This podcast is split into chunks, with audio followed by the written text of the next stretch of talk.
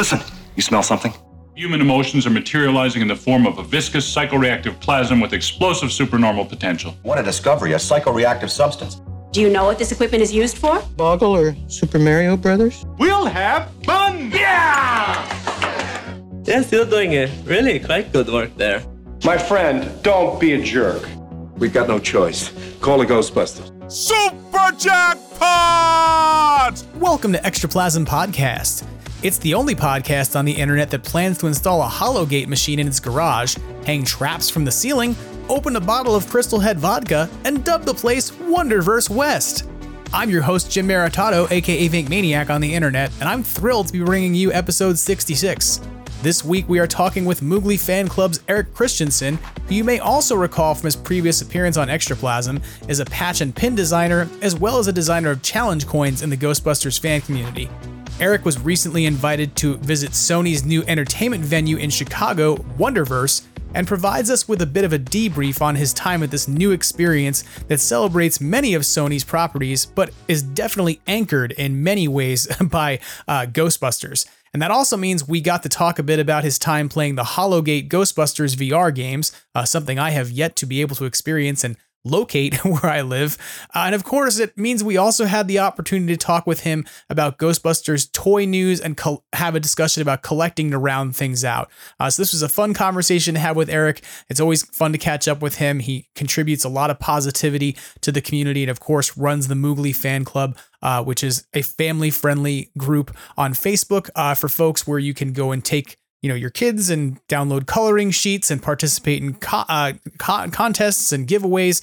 Uh, and one of the things of course that he's talking about this episode is that if you he gets sufficient number of followers i think the number was somewhere around 45 at this point uh, it's going to unlock a new tier in the giveaway that he does uh, and potentially make a Moog, a Strut and Moogs figure from Phantasm Toys uh, available to somebody who wins it from Mooglie Fan Club. So if you're not following Mooglie Fan Club over on Facebook, uh, go do that right now uh, because that's a great place to be in a great Facebook group uh, full of lots of positive energy that's really friendly to kids, especially if you have them. Uh, you know, there's not too many places on the internet where you know you can take your kids and feel like somebody's going to be responsible and make sure that nobody's posting things in social media that are bad. But Eric does a great job of uh, curating and maintaining that. So we'll jump into that discussion with Eric in a moment. But I wanted to take a minute first to say thank you to those of you who've participated in the charity eBay sales uh, that Extraplasm has been running over at ebay.com slash USR slash extraplasm for the last week. Uh, there's a few poster bundles remaining over there, as well as a couple of other items. But if you were looking to pick up an RC trap, those are gone. Uh, they are sold, sold, sold. But remember that 80% of your sales price on any of the items that I'm listing over there uh, at ebay.com slash USR slash extraplasm goes towards benefiting the Starlight Children's Foundation. The remaining 20% is going towards shipping costs and seller's fees. Uh, but everything else, you know, that 80% is going into PayPal Giving Fund, and that's earmarked for uh, Starlight Foundation. So if you're making a purchase there, you're doing work to help support uh, kids in the hospital. And remember that Starlight is the organization that was partnered with Ghostbusters franchises uh, in the last year, uh, getting hospital gowns developed for kids. So it's something that you know does a lot of impact and has a benefit towards helping kids who are sick, and also has a little bit of a bent towards Ghostbusters and Ghostbusters fandom. So if you are uh, you know interested, you can go over to take a look at what's available. I'm always stoked anytime we can raise some money to benefit this important cause, and I appreciate those of you who've contributed to the effort so far. Uh, if you've not reviewed what's out there, feel free to take a look, especially if you want to pick up a bundle of Frozen Empire posters, uh, promo posters in multiple sizes. Uh, so, with that reminder out of the way and wrapped up, uh, let's talk a bit about some Ghostbusters headlines. Still making headlines all across the country, the Ghostbusters are at it again. Today, the entire eastern seaboard is alive with talk of incidents of paranormal activity. Phone in topic today ghosts and ghost busting. Extra plasm, read all about it. Ghostbusters headlines coming at you. First up in Ghostbusters headlines, the big Ghostbusters Frozen Empire news of the last week is that despite the uh, rampant fan speculation and concern over the last few months that the film could get delayed as a result of the strikes that went on last year, we're going to now see this movie not later, but actually earlier, one week earlier. As has been reported by Deadline, the new release date for Ghostbusters Frozen Empire's US uh, exhibition is now March 22nd. Deadline reports that this move positions the film to capitalize on another week of spring break viewership in a fairly open window, quote unquote, uh, opening against Lionsgate's Mark Wahlberg adventure pick Arthur the King, and Focus features The American Society of Magical Negroes, among other titles. Ghostbusters News points out that some of those other titles are Bleecker Street's One Life and a wide re release of Luca from Disney. Uh, so, for those of us out there who are worried we were not going to see the movie on time, you no longer have a reason to fret. You're going to see the movie even earlier than you expected. And as of this moment, if you're listening to this after the 10th of January, uh, you are less than 75 days from seeing Ghostbusters Frozen Empire. How crazy is that? You're less than three months. Uh, you're essentially two and a half months from seeing the movie that we have been thinking about only, if you really get down to it, like since 2022. I mean, this has been a pretty fast timeline for production of a movie, if you really think about it, uh, given that Afterlife came out in late 2021. Uh, so I'm really stoked. Can't wait to see the movie when it comes out and for it to be coming a little earlier uh, um, really only makes things way more exciting. I, I do have some questions about whether or not we're going to expect to see another new trailer before we get there, and if so, how close we'll see it to uh, the film's release. If you think about Afterlife, there was a later trailer that kind of spilled some plot points people didn't want to see so much. Uh, that was one of our first glimpses of what was going to happen to Egon uh, kind of got revealed in that trailer. So, but that was pretty close. I want to say that might have been like a week or two weeks before uh, the movie actually came out. So we'll see if we're going to get another trailer and how close we're going to get it to the movie coming out. But one thing's for sure, you're going to see this movie sooner than later. In Ghostbusters merch news, it's been quite a busy week since the last episode of Extraplasm, and we'll kick off things here with a discussion of the Ecto Collection minifigures from Hasbro that have become an apparent reality in our toy collecting myths. Uh, you may recall from last week's episode of Extraplasm that Justin West was on from the Strange Glow podcast, and we talked about a Target shelf tag that he had found for something called FHS Collectibles, uh, and that was produced by Hasbro. And he had shared a photo of that shelf tag to social media. Friend of the podcast, JD Raymer, took that photo and walked into a Target and did one of my favorite toy hunting schemes. He scanned the photo of a barcode for an item he was looking for to find out more information about it. So he didn't have the actual item, but he walked up to the barcode scanner in Target and took the photo that had a barcode on it and held it up to the scanner. And this gave us our very first pictures of the Ecto collection before it was discovered on store shelves. Within 48 hours, uh, Ghostbusters News is reporting that the figures are being found in the wild and that the set is being is now comprised of an assortment of 12 figures uh, six of those are mini Slimers, and six of them are mini Puffs, and each is in a different action pose, like holding a box of pizza and stretching the cheese, which is my favorite. Uh, eating a toasted mini puffed s'more like a cannibal, or wearing s'mores like armor and wielding a skewer like a s'more warrior. Uh, these are all truly fun little figures and designs. They're also mystery boxed, which is something that drives me crazy as somebody who doesn't like to spend money on things they don't need. Uh, and I don't need duplicates. So, using social media posts and conversations with friends over the next few days, I assembled a key for these figures that will let you easily sort them in store by looking for the imprint of a letter on the box. Essentially, if you turn the box such that you can look at the five digit code on the back that is actually a date code from Hasbro, uh, you, go, you will find a teeny tiny little letter that is between that uh, five digit code and the Argentina S mark and the Hasbro logo. Uh, so it'll be just slightly to the right of that five digit code and to the left of the Argentina S mark. You'll find that the letter will be either A through F or G through M with no letter I. Take the letter that's on your box and match it up with the key that's published on Extraplasm's Instagram, X, and Facebook accounts to match up the letter with the corresponding figure and easily sort these out so you don't have to buy duplicates. I want to say thank you to everybody who is involved in providing information to get that done to make life easier for all of us. Uh, it was really the benefit of being able to see the number of folks who documented which ones they got and to glean that information from several different social media posts and to follow up with Discord conversations, etc., to be able to put together the uh, chart for you to use. Uh, so, thank you for those of you who participated in that to make life easier for all of us. The second piece of big merch news is that there's uh, something we're all looking for, and it's yet to appear online for purchase, and it's the Kenner Classics Fright Features line. Uh, I think everyone I know is looking for these figures right now, if unless they already got them. As Ghostbusters News reported this week, it has now been made clear from Emily Bader over at Hasbro via a post to the Ghostbusters Reddit, a place I virtually never go and would otherwise never see, that she wanted to let the community know our uh, Kenner Classics figures are going to be a Target only in store exclusive until after April.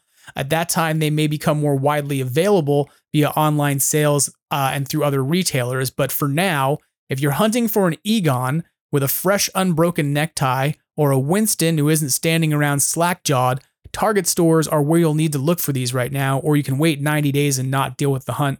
Uh, I will be real with you and say the struggle is real on the hunt for these in some places. It is where I live. Uh, I did end up finding three of these in the end, but it took many, many, many, many visits to Target to make it happen. And I only found one figure at a time in each store. Uh, when I would talk to folks about inventory inside the store at other stores, they would tell me they only had one, they only had two, they only had one. It doesn't seem like these are coming in uh, in a box together as a set. It just seems like these are kind of trickling in a figure at a time. Uh, maybe we're going to see more wide distribution of these, especially if there's an expectation for these to be uh, outside of Target by the uh, end of April. Uh, that maybe Target will take advantage of the exclusivity they have. For now, it is a little bit of a hunt, and my suggestion is that uh, if you find the tag that says uh, Ghostbusters Development ASST, meaning development assortment, uh, that is the Kenner Classics line. Uh, use the DPCI number that is on the tag to ask for help from a representative. You may find that those figures are actually in the back of the store and not in front where you can get them. Uh, so those figures will get easier to get uh, if you are kind of you know not looking to be standing around uh, trying to get things or paying five to five dollars a gallon for gas uh, to get where you have to go because you live in California and everything is expensive. That might not be you. That might just be me. Uh, then you can wait 90 days and uh, not deal with the hunt so much. The third piece of officially licensed merch news is that for those of you who are fans of Extreme Ghostbusters, you are apparently about to have a way to appreciate that series and a collection of discs, finally. Uh, slated to release in March from Amazon, an Extreme Ghostbusters DVD set was listed for pre order on January 9th. Uh, however, at the time of this recording in the wee hours of January 10th, the link to pre order that that's been featured on Ghostbusters News and elsewhere takes you to a page saying the product is not available. Uh, so, what's happening at the moment is kind of unclear, but it seems evident that this product at least exists and that maybe these are either pre-orders that sold out or a glitch took place in releasing a pre-order early. Uh, and the reason I say that is that if you were to look at this listing yesterday, there was no real pertinent data about this collection, like what it includes, what it doesn't include. Uh, there's nothing there really other than a stock image.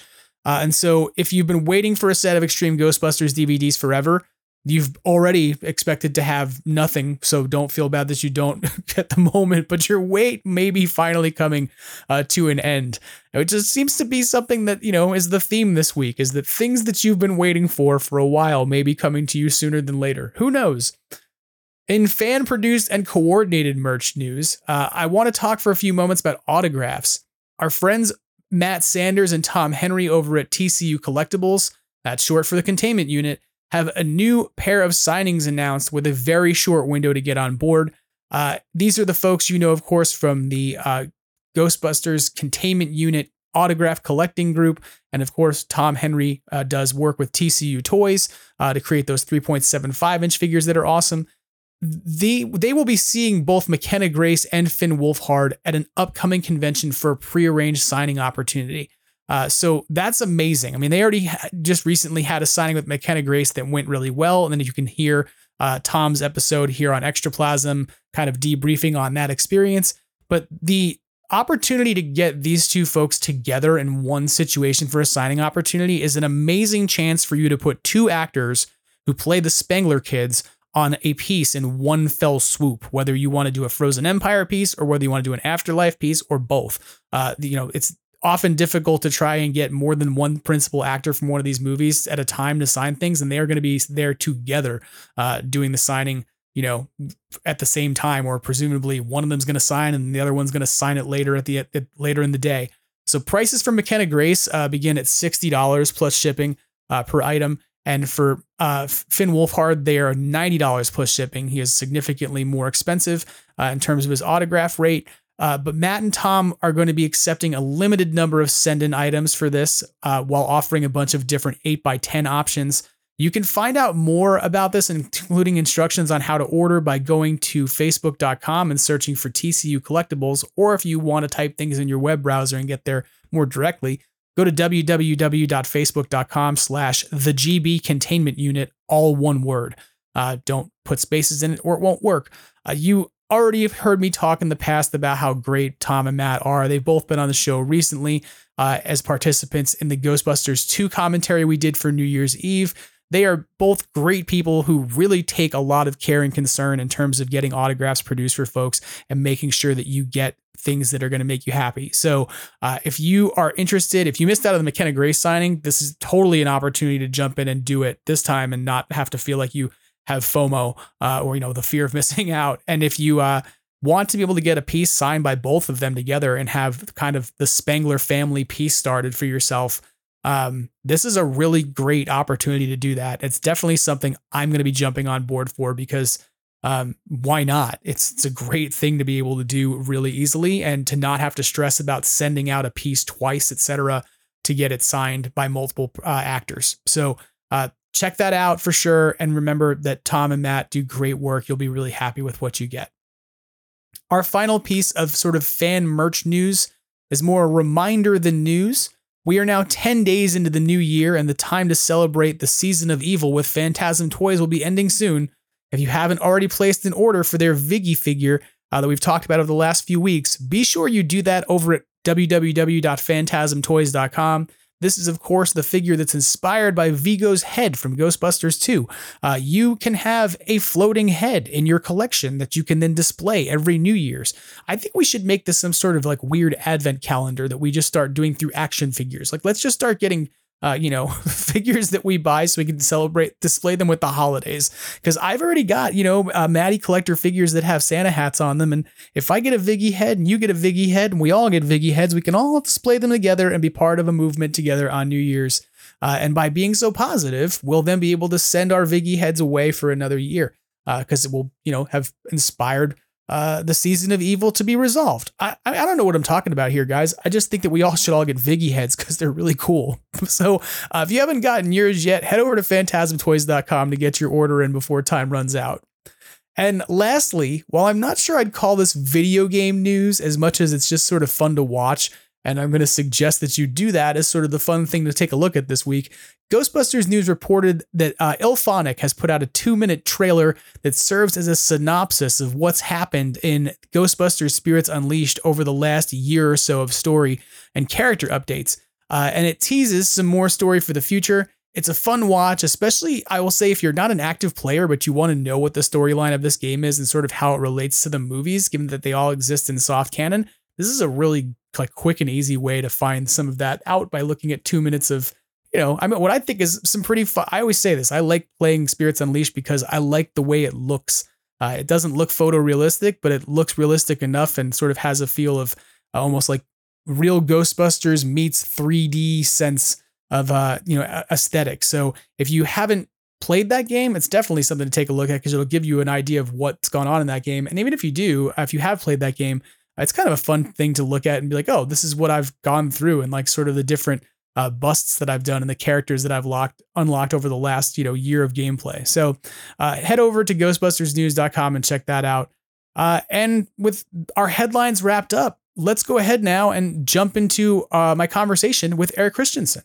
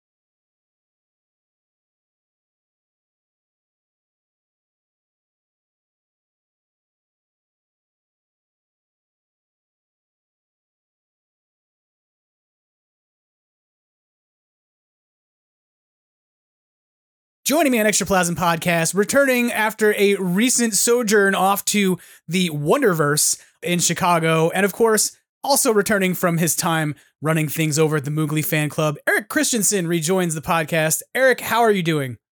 Hey Jim, I'm doing good. How are you doing today? I'm I'm doing great. Uh, Happy New Year to you because we're still at the beginning of 2024. Uh, it's Yes, good to talk sir. to you. Yeah, it's ready. Is it 2025 yet?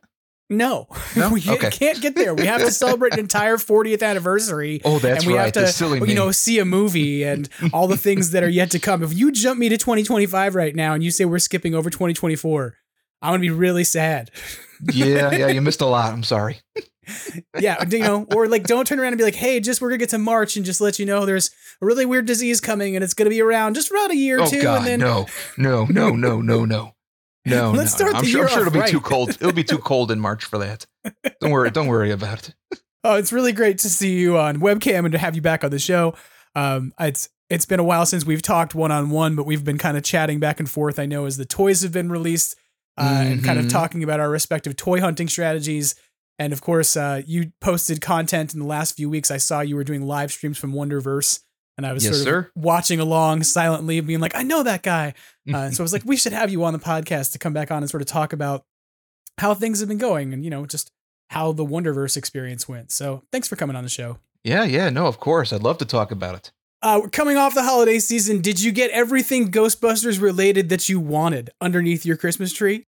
You know what? This was the first year I wasn't sure what I could get Ghostbusters. I was pretty diligent about keeping my collection up to date, but Santa and my wife surprised me this year. I know you've seen Department 56, Yes. so she surprised me with the Firehouse, uh, slimed Peter Venkman, and the Ecto. Nice. something I never thought I was going to have uh, in my collection. Um, my wife was actually into the St. Nicholas Square stuff with the uh, Christmas villages and stuff like that. So if we do it again this year, there's going to be an ecto going by those carolers. so you like now have a, a representation of the franchise within the overall family Christmas village. It's a good move. it's like that great meme where there's Yoda in the nativity scene. Yes. Gra- grandma hasn't noticed it yet. We're just going to start doing that. That's awesome. I was thinking about the holiday season. I didn't get a lot of Ghostbuster stuff for, for I got no Ghostbuster stuff for Oh, Christmas. what a this year. It was fine with me because I was thinking about how much new stuff is coming. And, Yep. You know, we'll talk about that a little bit in terms Mhm. of the stuff that's coming out now and the stuff that's going to be coming. But I do want to sort of talk with you for sure about, you know, uh, sort of how things have been going with the Mooglie fan club a bit. So, any updates on what's up with the Mooglie fan club and what you've been up to? Yeah, things are going great. I've got a lot in store for 2024. We got a couple new contests that will be starting within the next month or so. Uh, we're going to try and get more interactive this year. So there's stay tuned for that. We're currently 40 something followers away in our Strutton Moogs contest where, you know, at the moment if we reach 2000 followers, we're going to add on an Ecto Cooler pin, a Frozen Empire logo patch, and a Sony mini poster for Frozen Empire, the teasers. Nice. Uh, and we have until January 12th to hit that deadline. Uh, I might be able to even add some more fun stuff, which uh, I can post about later. So the community is growing. We're up to, like I said, like 1,950 something followers, which is great. The interaction between me and the members is still going really good. We're getting Mooglie mailbags from time to time in our email. It's always happy to help when I can. Participation in the contest is going great and uh, things are just getting ready to ramp up a little bit. I'm running out of patches. I'm giving out so many. well, Mooglie Fan Club is definitely a great place if you haven't already gone over there on Facebook, especially if you have kids, uh, you know, who are into Ghostbusters, because you do a lot of content creation over there that's very family oriented and friendly. Um, Yes, you sir. know, but lots of different contests and drawing things. So yeah, Did you get a chance to see the party hats? I don't know that I did actually. You have Oh. party hats now. So I for for my my printable for the end of the two- 2023 was a recreation of Janosz's New Year's ah, hat. yeah, the New Year's hat. Yep, you know, coming from my background, I know where to get the templates for those kind of items. Make sure they can fit on a standard eight and a half by eleven. And I kept taking screenshots of Janosch from different angles trying to match the font. I'm like, okay, is there four stars, three stars, whatever it is? and uh, I, I came out one was pretty close. So um, they were Nice. perfect for kids. All you had to do was cut them out, glue the tab, and stick them on there. I wish I'd known that. I would have told people to get those for the uh the, the commentary we did, the episode for New Year's. I would have said go download these and print them before you start. yeah, it's fine. I mean, I love doing stuff for the kids, and there's more of that coming. We're gonna try and get a little more adult stuff too, so that the big kids can play. But uh, there's a, there's a lot in store. That's awesome. I, I love the Mooglie fan club and I love every other good sort of positive family fun energy you bring to uh, Ghostbusters, especially on Facebook where there's plenty of other kinds of Ghostbusters content out there that can sometimes be kind yeah. of negative. Yeah, I mean, it's one of those things that you kind of learn to navigate, and uh, we come to the point now where it's a Ghostbusters page, but the community is getting stronger. I start to see a lot more familiar faces hitting that like button on a post or commenting below with whatever they want to tell me. You know, we- we're pretty good about a lack of negativity. Yeah, no, it's you run a good ship over there, I think. So if people are not already liking and subscribing, head over to uh, Mooglie Fan Club on Facebook. That's right. And make sure you follow because the prize only gets bigger January 12th. You have several days to pull this off, especially if you want to be in the running for a uh, Strutting Moogs figure from Phantasm Toys, which I have reviewed and have posted a review of over on YouTube, which is one of one of the best things that they've ever made. It's great. I Yep, love it. Love it. But I do want to check in with you um, a bit about Wonderverse. Uh, you know, we we we know that you went to Wonderverse, which is Sony's new amusement uh, venue. Which I don't know if this is true, but I think it is. Is it actually inside of an old Sears? Because it seems like it is. It looks like it is. so, Wonderverse is in Oak Brook, Illinois, okay. which is a suburb outside of Chicago. Uh, in the in their mall, it's an Oak Brook Mall. When we saw the press releases and everything for it, I was like, "Where is this going to be?" Right. I'm like, "Is it a new construction? Is it a, you know, are they going to just repurpose something?" I had no idea. Now, me being very lucky, my kids get their haircut in that mall. so they've got this gr- this great little uh kid snips place or I forgot what it's called. We were going there and I'm like I remember I'm like Wonderverse. It says it's supposed to be January. There's got to be something there. right. So, you know, my wife and I are cuz we have the twins and the baby, one of us goes gets gets the haircuts, the other one stays with the kids Right. and just you know it was cold it's winter time so i'm on my phone just scrolling where is it supposed to be? In the mall. And i finally i find the map. I'm like it's there? Like it's on top of a crate and barrel? And i'm like okay. So my wife uh comes back from the haircuts and we pull around and at the time i was in a boot because i had just gotten over a torn muscle. Gotcha. and uh, I'm limping my way through the snow. And I get to this location. I'm like, and there it is. It's on top of something. So Oakbrook is decorated in banners for this place. okay. There's Stay Puft banners. There's Jumanji banners, uh, Bad Boys, 21 Jump Street, Zombieland.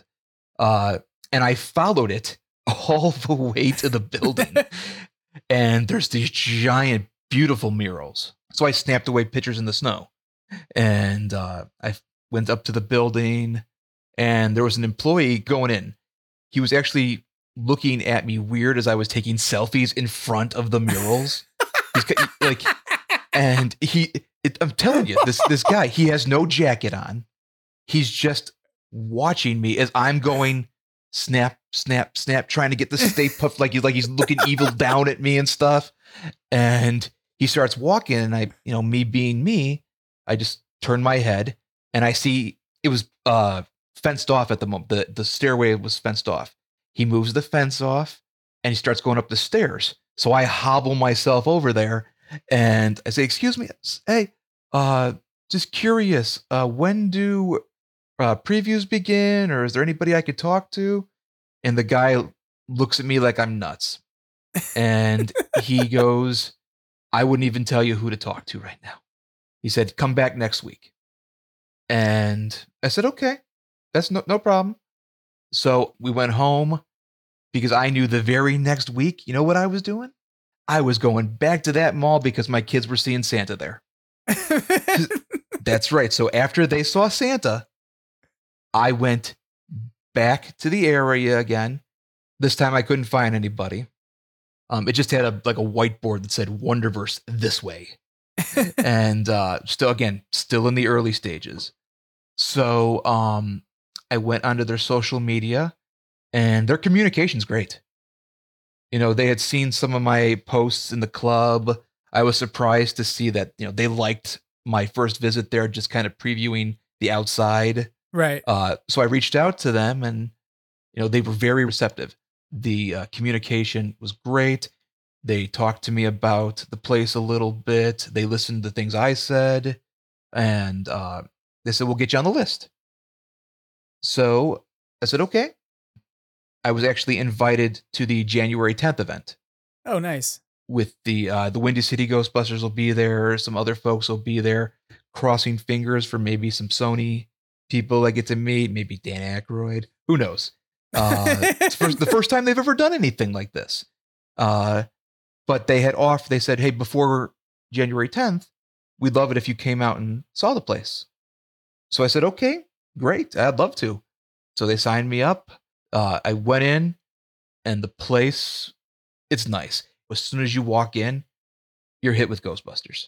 Yeah, I mean, I think that was kind of apparent from the walkthrough you did on live stream. That Yep. a lot of what they have committed to over at Wonderverse, as much as it's going to involve a lot of the different Sony franchises, it would be like foolish to say that Ghostbusters is not in some way flagshipping that effort. No. You know, You know Like, what? I would, I would say that Ghostbusters has the biggest presence in there. Um, besides the fact that it has two areas, uh, the attention to detail that they've given Ghostbusters at the time, at least when I was there, Mhm. was they were on top of it. Uh, you know, I walked in, you know, they had told me, you know, there's a coat check right there. You know, give me your coat. Uh, I was greeted by one of the uh, the people I had spoken to online. They took me around for the tour that you saw. They took me straight to Ghostbusters, of course. It's one of those places that you could walk around in for a couple hours and soak in the whole space yeah, and then go back to Ghostbusters and enjoy, like, relax, finish it off. gotcha. How big is it? Uh, let me see here. I mean, it's not stadium size, of course, but it's definitely on the wider. It's it's spread out. You can kind of see in the photos the outside view of the building. It extends all that way. Gotcha. What I kept seeing was shout out to Ectotech Greg Hilliard. I missed him. I missed him. A few people I know missed him. They got to go to uh, Wonderverse like the day after he headed back east for the holidays, and the car went into storage because he had Yep. been outside Wonderverse with the Ecto One NJ for I mean at least over a week. I think. Um, not they maybe they let him go home at night. He didn't just like camp in it or something. but he kept doing these videos where he would tell people how to get to Wonderverse, like in his videos. And he would say, "You want to follow the stairs next to the LL Bean?" And I just that's kind of what made me go, "Is it like inside the mall? Is it like in a Sears?" And so Yep, it's no. so it's kind of like an old department store footprint then, like that it's kind Yeah. of spread out in. Yeah. Yeah, Okay. no, it's definitely spread out. I mean, you walk in and there's a big common seating area, uh, like tables, chairs. The restaurant is off to the right, uh, and then there's the bar in the back, and there's a ton of seating room. So it's almost food court style the way the attractions are. Okay. So there's a common area in the middle, and the attractions loop around the outside. Gotcha. Like spokes on a wheel, kind of. Yes, yes, yes. Uh, that's definitely a better way to say it. So they took me through the tour and uh, started with the ghost trap. The details that they're adding to this place, uh, it's it's been said before for other things, but it is a love letter to Ghostbusters. And this is the Speakeasy bar, right? That's This is the, the ghost trap bar. is? Yes, the go- Yeah. the ghost trap is the it's it says it's a secret bar, but it's got this nice bright neon sign you find as soon as you walk in. And it's it is great. I mean, I think the logo would make a fantastic patch. Uh that's just me, of course, doing what I do. Right. But- you the minute you see something new, you're like, how can we patch or pin it? Oh, always. always. and I want to make sure I find this and I quote it right because you walk in. It's so Wonderverse. It's dim lit when you walk in. It's not bright lights or anything like that. Right. And you walk into the ghost trap, and it's got this nice dim orange light, almost like when the ECU is in the uh, red position. Okay. It's kind of like, except orange, you know. But it was nice. And the first thing you see when you walk in is probably one of my favorite parts is a plaque. And the plaque proudly says, dedicated to all past and future Ghostbusters. I loved it. I want it. I want to take it home. I wanted I I touched it a little bit. I'm like, is this is this on the wall? Can I take this? and the, they're like, my, we let you in to come take a tour of the place. Try not to steal anything while you're yeah, here. yeah. And I mean, I, I, it's great. How can you not love such a strong statement like that? They know who they're catering to. I mean, forget the fact that it's Sony and yeah. they're so great with the fan, with us and the fans, and you know, communicating with franchises and all that. To put that nice bold statement as the very first thing. And then, you know, you're transported into this bar. And it's nice and dark. It's got nice, cool colors. The wallpaper has floral patterns and a very, like a very almost haunted mansion style wallpaper. But if you look a little closer, there's Slimers in there. There's terror dogs. I mean, it's it's great the little details. See, now I want that. Now I want to wallpaper my house with that. That sounds amazing. Oh no, it, it was it was great. I'm sitting there I, and I kept I kept looking and I'm like, is there any more details? Am I missing anything else? Am I missing anything else? You start walking around and there's blueprints of equipment. There's great like stuff you'd want on your wall at home. Right. You know, like schematics for the trap, the proton pack, the I don't think the meter was there, but there was sketches of ghosts, original ghosts. And it's like just the ambiance was just amazing. Uh it's a little bit I don't want to say it's small, but it's definitely a place that could fill up quicker. Gotcha. You know, so so if you want to go, make sure you go when you kind of in a more in a little bit of an intimate space in terms yes. of like I'm seeing the photos. It seems to me like it's kind of designed to be almost like uh, an intimate old speakeasy cocktail joint, like in a yes. city. You know, that's yes. kind of like underground or um. There's, there's a few of these. There's not they're not necessarily like speakeasies in that like you have to know some password to get in, but like mm-hmm. there's a few different bars around Los Angeles that it reminds me of of places that you go that are dimly lit. That is the ambiance they're kind of designed to be a place where like you go and you have a drink and you could turn to a person next to you and just have a conversation with them because everybody's kind of there to hang out and have the same communal experience yep. together, you know. And so to me, I was like, that's one of the reasons I really wanted to go there was just to go have a drink and just oh, I hope you people, come. you know, I, when, when but, you come, you tell me because I'll show up there. And I've been I've been praising this place to all of my GB friends, all of them, because I hope that not only do I get to see you, but I would love to go with you there and hang out in this place because um, I did when I was speaking to the crew member there. It is bookable. You can have a private Yeah. event in I the ghost see you say this, and I believe, if I'm not mistaken, you can correct me if I'm wrong, but there's also a private space within it, right? Like there's you can reserve the bar itself for events, but then there's also like a separate room for private functions. I think, right? Yep. And uh, I didn't. I tried to stay away from as many videos and everything as I could going forward.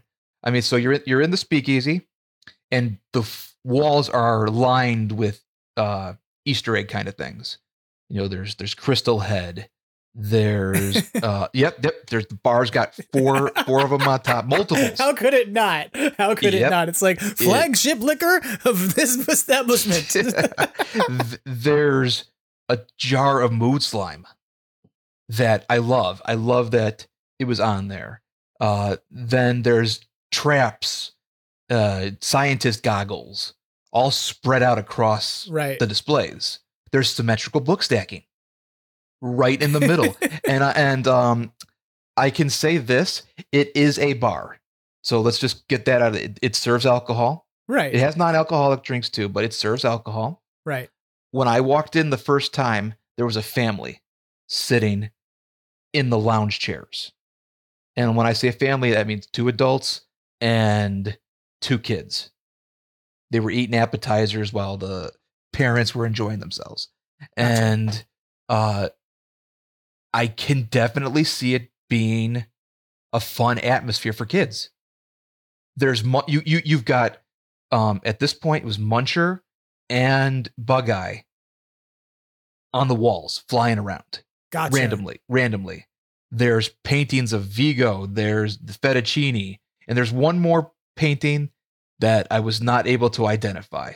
Yeah, there's Um, one like I've seen photos of this on the internet where it's like there's three noticeable iconic photos that we kind of know or rather paintings we know from the universe and there's a fourth that nobody's been able to specify concretely what it is but people have speculated that it could be John Tobin um Yeah, there's people who've speculated it could be something from the new movie but I don't I haven't had any confirmation about what it is so Yep.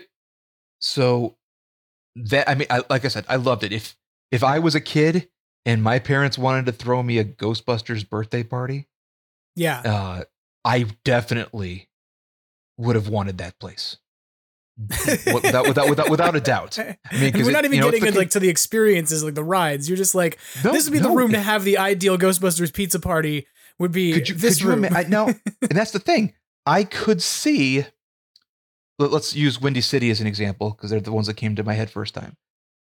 I could see Windy City renting it out for an event of some kind, yeah or having their annual Christmas party at the event, or so- something. I could see franchises using the space, uh, which you know is good for everybody. It's good for Wonderverse. It's good for the franchise. It's fun.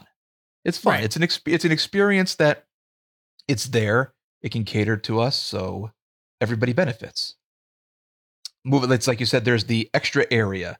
Uh, I was surprised. So you're in you're in the the bar, and there's just a door to your right, and you walk in there. And it's you know, very dim. My guide told me that this is a private room for private bookings only. And I was like, okay. It's like, how many people? So they told me between 15 to 20 people. gotcha And the space is, is you know, it's got some couches, a couple of uh, cocktail tables, you know, the high end tables. But the space itself has some fun features. You walk in immediately, it's got four proton packs on the wall. And and before anybody gets the ideas, and I did it in my video, you cannot take them off. They are glued, uh, screwed, whatever they are, together, and they're sturdy. I may or may not have tried. No, I can't imagine that would ever be a thing that would happen. That people would go to a bar that's Ghostbusters themed and have several mood slime themed drinks, and then suddenly Mhm. decide to take proton packs off the wall and or they've begin already using brought them. their own. and there's a button, a big red button on the wall. You know, one of those ones that in a movie it'd be like, "Don't hit it, right. don't you dare, don't you dare hit it." And she hits the button, and it activates one of the packs. This room has particle thrower and proton pack schematics on the walls too. Some fun Ray's Occult style decorations, you know, like skeleton bats yeah. and uh like supernatural themed books, witchcraft books, things like that. Uh and then there's two elements in the room that I, I absolutely love. Proton packs are, are great. There's a chandelier.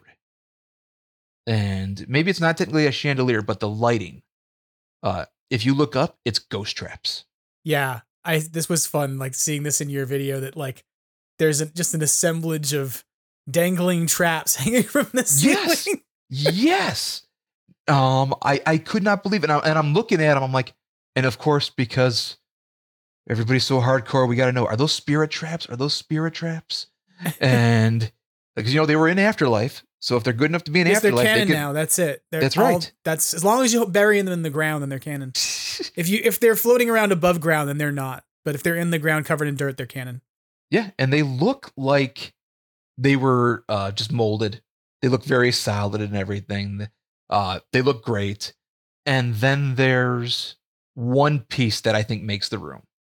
And it's so much fun. I played with it so many times. They have an ecto containment unit. now you can't open it doesn't open up or anything. You can't slide a trap in there or anything like that. right. Uh I tried. But the I, I do I grabbed the door handle and I tried pulling on. I'm like, okay, it's solid, okay. Um, but it's got the red, the green, yellow, and red buttons on it. The lever, you can do the whole light is green, trap is green scene. Right. You can, you know, it's got the sequence, and it is a great photo op. Yeah, for sure. It, it, I mean, most of us, I mean, I know there's groups out there that have made their own containment units and they have them at their franchise booths. But most of, you know, the average fan, quote unquote, yeah, no, it's not a thing. won't get to see people something like that. Right. No, it's, you know, if you, it's let alone one that lights up the way it's supposed to. I recently said to our mutual friend Tony Taylor over at Phantasm Toys Yep. that as much as it might be fun for somebody to put out like an ecto containment unit prop, you know, like if for Hasbro were to do it, I don't know how many people can actually dedicate a space in their home to be like, here's the wall in my house that I've Yep. turned into an so it's I turned into an ecto containment unit. So I think that you know having that there is one of the things that you can interact with is kind of what makes it an upgrade from like oh it's just a room that has ghost traps, you know Mhm. like or oh it's just room has HasLab pack. No, it's like it's something that's bigger and more interactive and kind of breaches you from reality into uh you know being inside the universe, being inside if it were the Wonderverse, uh, Yep. so to speak. And for those that do go, you know, if they they go and visit Wonderverse and they're Ghostbuster fanatics, you can always ask to see the room, the second room. Um, I saw people doing that while I was sitting at the bar, and they were like, as long as nobody's in there, you can go take a look. Uh, they weren't like hovering over you or anything like that. right. They really let you explore the space. And when you leave that room through the second door, you are right in front of the VR experiences. Gotcha. So Ghostbusters has its own little corner, Right. And you don't even have to walk far from the building because literally you walk in, you turn to the right, and there it is. Um, they have a, a nice sign out front that says, you know, Ghostbusters. Uh, I think it might have said, maybe I don't know if it said headquarters or there's just the whole section was Ghostbusters, but there was so much to see in the, in that area. Uh, and I don't know if you want me to. I can talk about the games a little bit. Yeah, no, I was going to ask you because I don't know. I haven't ha- talked to anybody else who has actually found those games to play them. I actually Mhm. tried to go to a um a bowling alley here that has the uh, setup because the I know Wonderverse is you know obviously a large entertainment complex, but the Ghostbusters experience they have there is not unique to Wonderverse. It's Correct. um, Hologate is who's offering that content up with their uh, equipment, and Hologate licenses, or rather leases equipment and then software licenses to different entertainment uh, venues and vendors around the country. So I tried going to a bowling alley here that has a Hologate setup for just not the driving component, which you would be the first person for sure I know who's actually done that, uh, but the first person shooter style component when I tried to go do it here, the guy, at the attendant at the bowling alley was like, "Oh yeah, we have that, but we haven't actually like paid for the credits with the company, so we can't let you do it." And I was like, "Oh, okay, well that sucks." And he was like, "Yeah, I don't know how much longer we're gonna have that." And I was like, "Great to know." it's just like, Yeah, so thank- I haven't you. actually have not successfully found a Hologate location to go try it myself. So I would love to hear uh, some of your take on that. And I know there's two different games, right? One of them is a first person shooter, and the other one is kind of like a hovercraft driving game. Yep. So I started off with the the hover car, the game, and if I remember correctly, that one was Ghostbusters Blitz. I think that was what it was. Yes, it was Ghostbusters Blitz. Uh, but it's all under the Ghostbusters VR Academy Right. banner. So, uh, just looking from the outside, it's got four vehicles. Uh, you can play single, at least my experience, you can play single or with friends, Okay. or you can even be paired up with uh, strangers as well. You know, when I got when I played it the first time, I played by myself because there was just nobody there. Right. And the second time, I actually was paired up with a mother and her son, and the three of us did it together. So whether you play by yourself or there's other people playing next to you, you're all sharing the same game. Is it competitive or is it like you're in a race or is it cooperative like you're working together on a bust? A little bit of both, actually. I would say it's more on the competitive nature because it technically is a it is scored Okay. and there is a race component of finishing first. So you get into the new Ecto hovercraft, which let me see. You you sit down in the seat, which is comfortable. I'm a bigger guy. I was comfortable. They put you in the headset.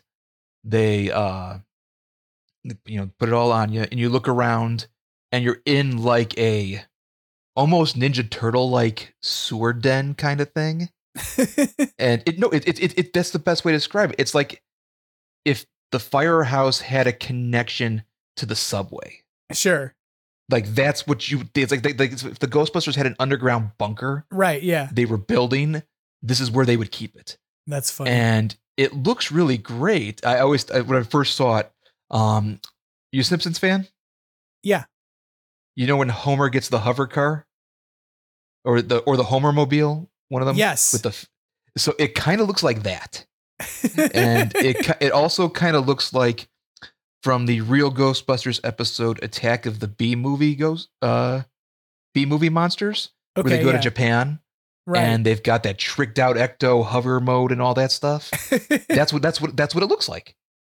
Um so they give you a little tutorial uh you start so you're racing down the streets you're busting two or three different kinds of ghosts uh, while everybody else is doing it as well. So if there's 10 ghosts on the screen and there's two of you you're fighting that other person for the ghost. Gotcha. all all while driving and navigating you can go all the way left all the way right. You can brake you can accelerate.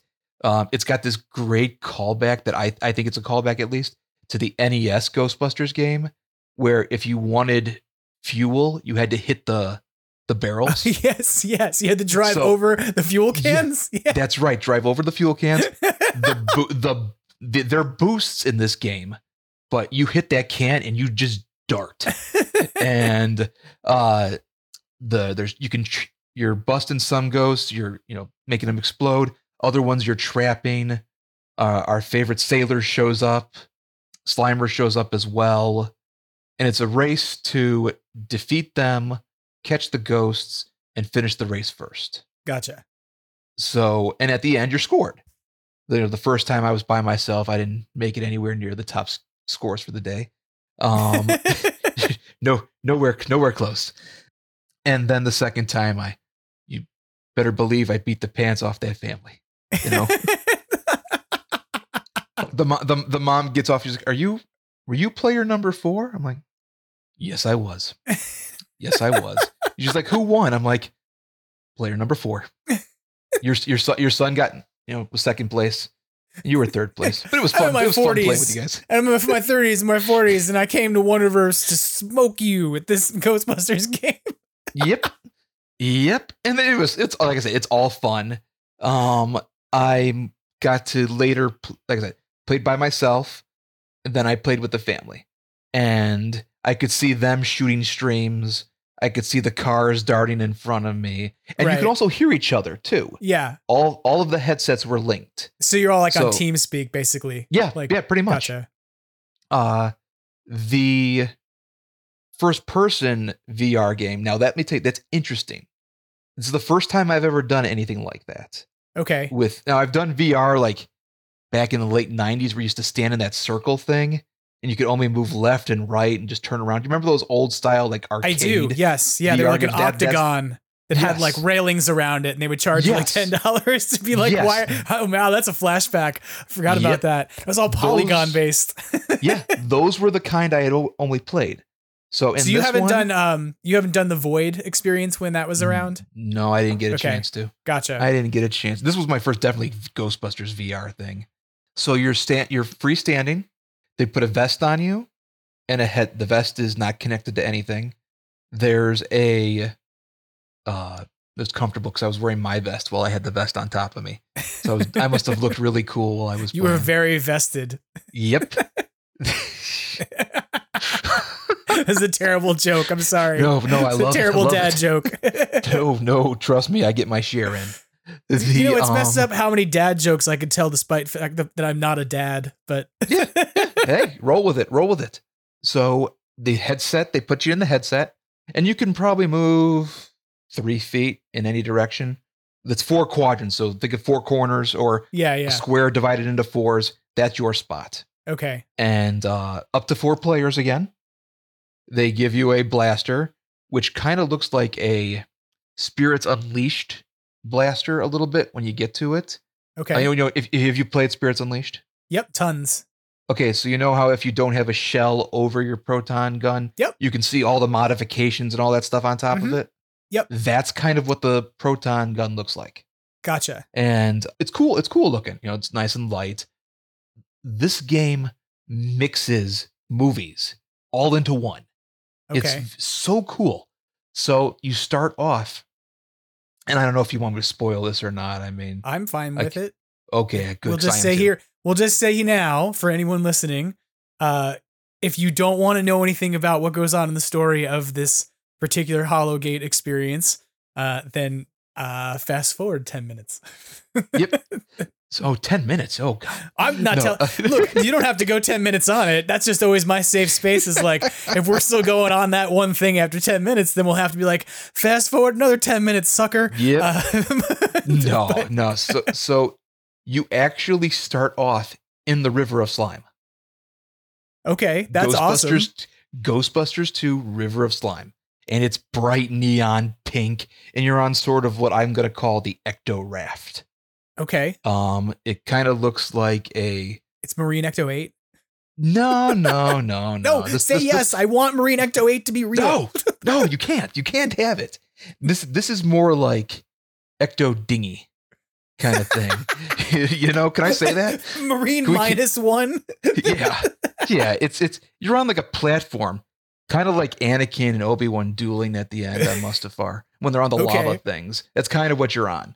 Um, and you start off, you're blasting ghosts, and it moves for you. The platform is always moving, Okay. and um, you can turn around all full 360. Uh, it looks like everybody gets their own chances. So, for example, I was in the back corner and I was the way I was facing, ghosts were coming towards me. I turned around real quick and the same amount of ghosts were coming from the other side. Gotcha. So it looks like every player has a chance to not sit by and be like, that guy shot 10 ghosts and I didn't get a chance to get any. Okay. So it's Which a is little more nice. cooperative, like in terms It of do- how it's it- played. Yes. Okay. Yes. Um, it is scored again. I, I will say that. Uh, the you mo- you're moving on from there, and then there's trap mechanics as well. The proton blaster that they give you has two buttons, so you've got the trigger for actually shooting the stream, and you've got a trap button. So the trap in this one is the RTV. So now Okay. we've got two mo- two movies involved. We've got Ghostbusters two. Right. You've got the RTV. You got Afterlife. hmm The ghost trains from Ghostbusters 2 make a quick appearance. Then you move into another room, which reminds me a lot of Shandor Island. Uh, Yeah. from, From, the video. game. game. Yeah. Yeah. It's got this this old library. It kind of looks like the Ghost Trap, but if that was a library. Okay. So dark lit, lots of uh, candlelight, low lamps, stuff like that. Slimer's in the game. So it looks like it's kind of predetermined a little bit. Like he'll attack you from this way, he'll attack you from that way. And then you all have a chance to catch him at the end. Okay. Nice epic ending. So, you know, he's up at the top, you all shoot up and you bring him down into the trap. And it moves on. And it recreates a scene from the 2009 video game. Stay Puft. Oh, with the the sort of like trying to move across Times Square stuff. No, the rooftop battle. Okay. So you're your raft is still on the slime stuff, of course, and uh, you turn around and you know, like in the 2009 video game, you can see a giant Stay Puft, just the top half of him. Yeah, yeah. And he's, climbing throwing the building. Yes, he's throwing stuff at you. Uh, you blast him in a sequence of uh, events, and he goes down. And that's it. That's the game. Uh, I will say each one of these experiences was about five to six minutes long. Okay. Yeah, you just got me. I was going to say how long was each of them. Yeah. you know, so It was it was it was about about five six minutes. Um, and again, it's pre. I mean, maybe theoretically the driving one could take longer if you just didn't push the pedal the whole time. I mean, it, maybe maybe You're like maybe it'll milking you- it. You're Yeah. like, I'm not running any red lights. I'm going to drive as slowly as possible and Could- milk could you- my experience inside the hovercraft. yeah, it, it, it was. It, it got rough if you were going fast and you didn't hit the brakes like going on a go kart. If you went to the left too hard or something, you felt it. yeah. Um, it's still safe for everybody that was on it. Uh, the but here's the fun thing. So I've already mentioned the video game. We have Ghostbusters one. We have Afterlife mentioned Yeah. and Ghostbusters two. So I'm talking four things already. That's four mm-hmm. movies. The song that's playing outside of the game, like when you're watching other people play, yeah. is the Walk the Moon cover from Answer the Call. Oh God, some people are going to be like, no, I can't go now. I know, I know, but you know what? That song is awesome. That version is awesome. I don't care what anybody says. When the credits come on in that movie and that version comes on, it's awesome. I think the I think that was one of the best things that came out of it. And uh so it's got five different elements brought in, Right. which I, I I love just thinking about it off the top of my head. I love that it embraces a little bit of everything, whether it was intentional or not, or that's the version because Ray Parker Jr. said no or something. Who, who knows? Uh, you know how that stuff goes. But it was a unique experience. I got to talk to a prior to me going through the uh, first person experience. I got to talk to a couple of kids and their their moms about the actual experience itself. You know, uh, these kids were probably seven or eight, okay. and I watched them play, and they were able to do it, which is something I think people should know. Like, I think a lot of it looks like it's for adults, Right. but this is experience at least.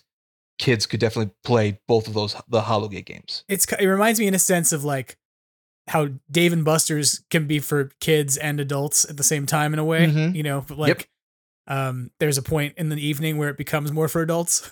Yeah. oh yeah. sense, No. of course, Yeah. you know? Yeah. Oh no. Trust me. There were people enjoying their beverages. There were as I stayed there longer, there were less and less kids, which makes sense. I was there on a Friday night. Yeah. And as it started to get more, uh, as it started to get crowded, the little ones disappeared. Um, but I saw them having fun. Like I said, I played the uh, the driving one with a kid as well. Uh, but after I was done, I mean, I guess we could talk a little bit about the stuff that's not Ghostbusters. Oh, we can for sure. I I was mean- I thinking mean, I mean, Yeah, no, I would. to. I'd love to hear a little bit about what else they have, um, for sure. But one of the things that I find interesting about this is that like they're accomplishing a lot with a smaller footprint than something like the Void did. And what I mean by that is that um, for those of you who out there who went to FanFest and were of adequate class, you might have gone to Santa Monica. And, and I don't mean adequate class as a person. I mean you paid for a badge that said you were class five or class ten. So anybody out there right now who's like, I didn't go to FanFest. What are you trying to say? I'm classless. It's absolutely what I'm saying. No, I'm saying like if you were a class course. five or class ten attendee, you had a badge, and that badge let you get into an event. The set, uh, what was described as the next day of FanFest, but really it was just this event in Santa Monica uh, at the Void where you could go and play this interactive VR game. But in that context, they had mapped out the physical space that you would walk through. So they literally like there was nothing there was not a mechanic of carrying you through the game on something like a raft such that you stayed in one place and you kind of moved around a couple feet, but instead you were literally moving through a building while wearing headsets, not really able to see the environment around you, but instead seeing and experiencing the sensory inputs that were being fed in through the headset. And so that was a very kind of different experience. It was very cool. I loved it.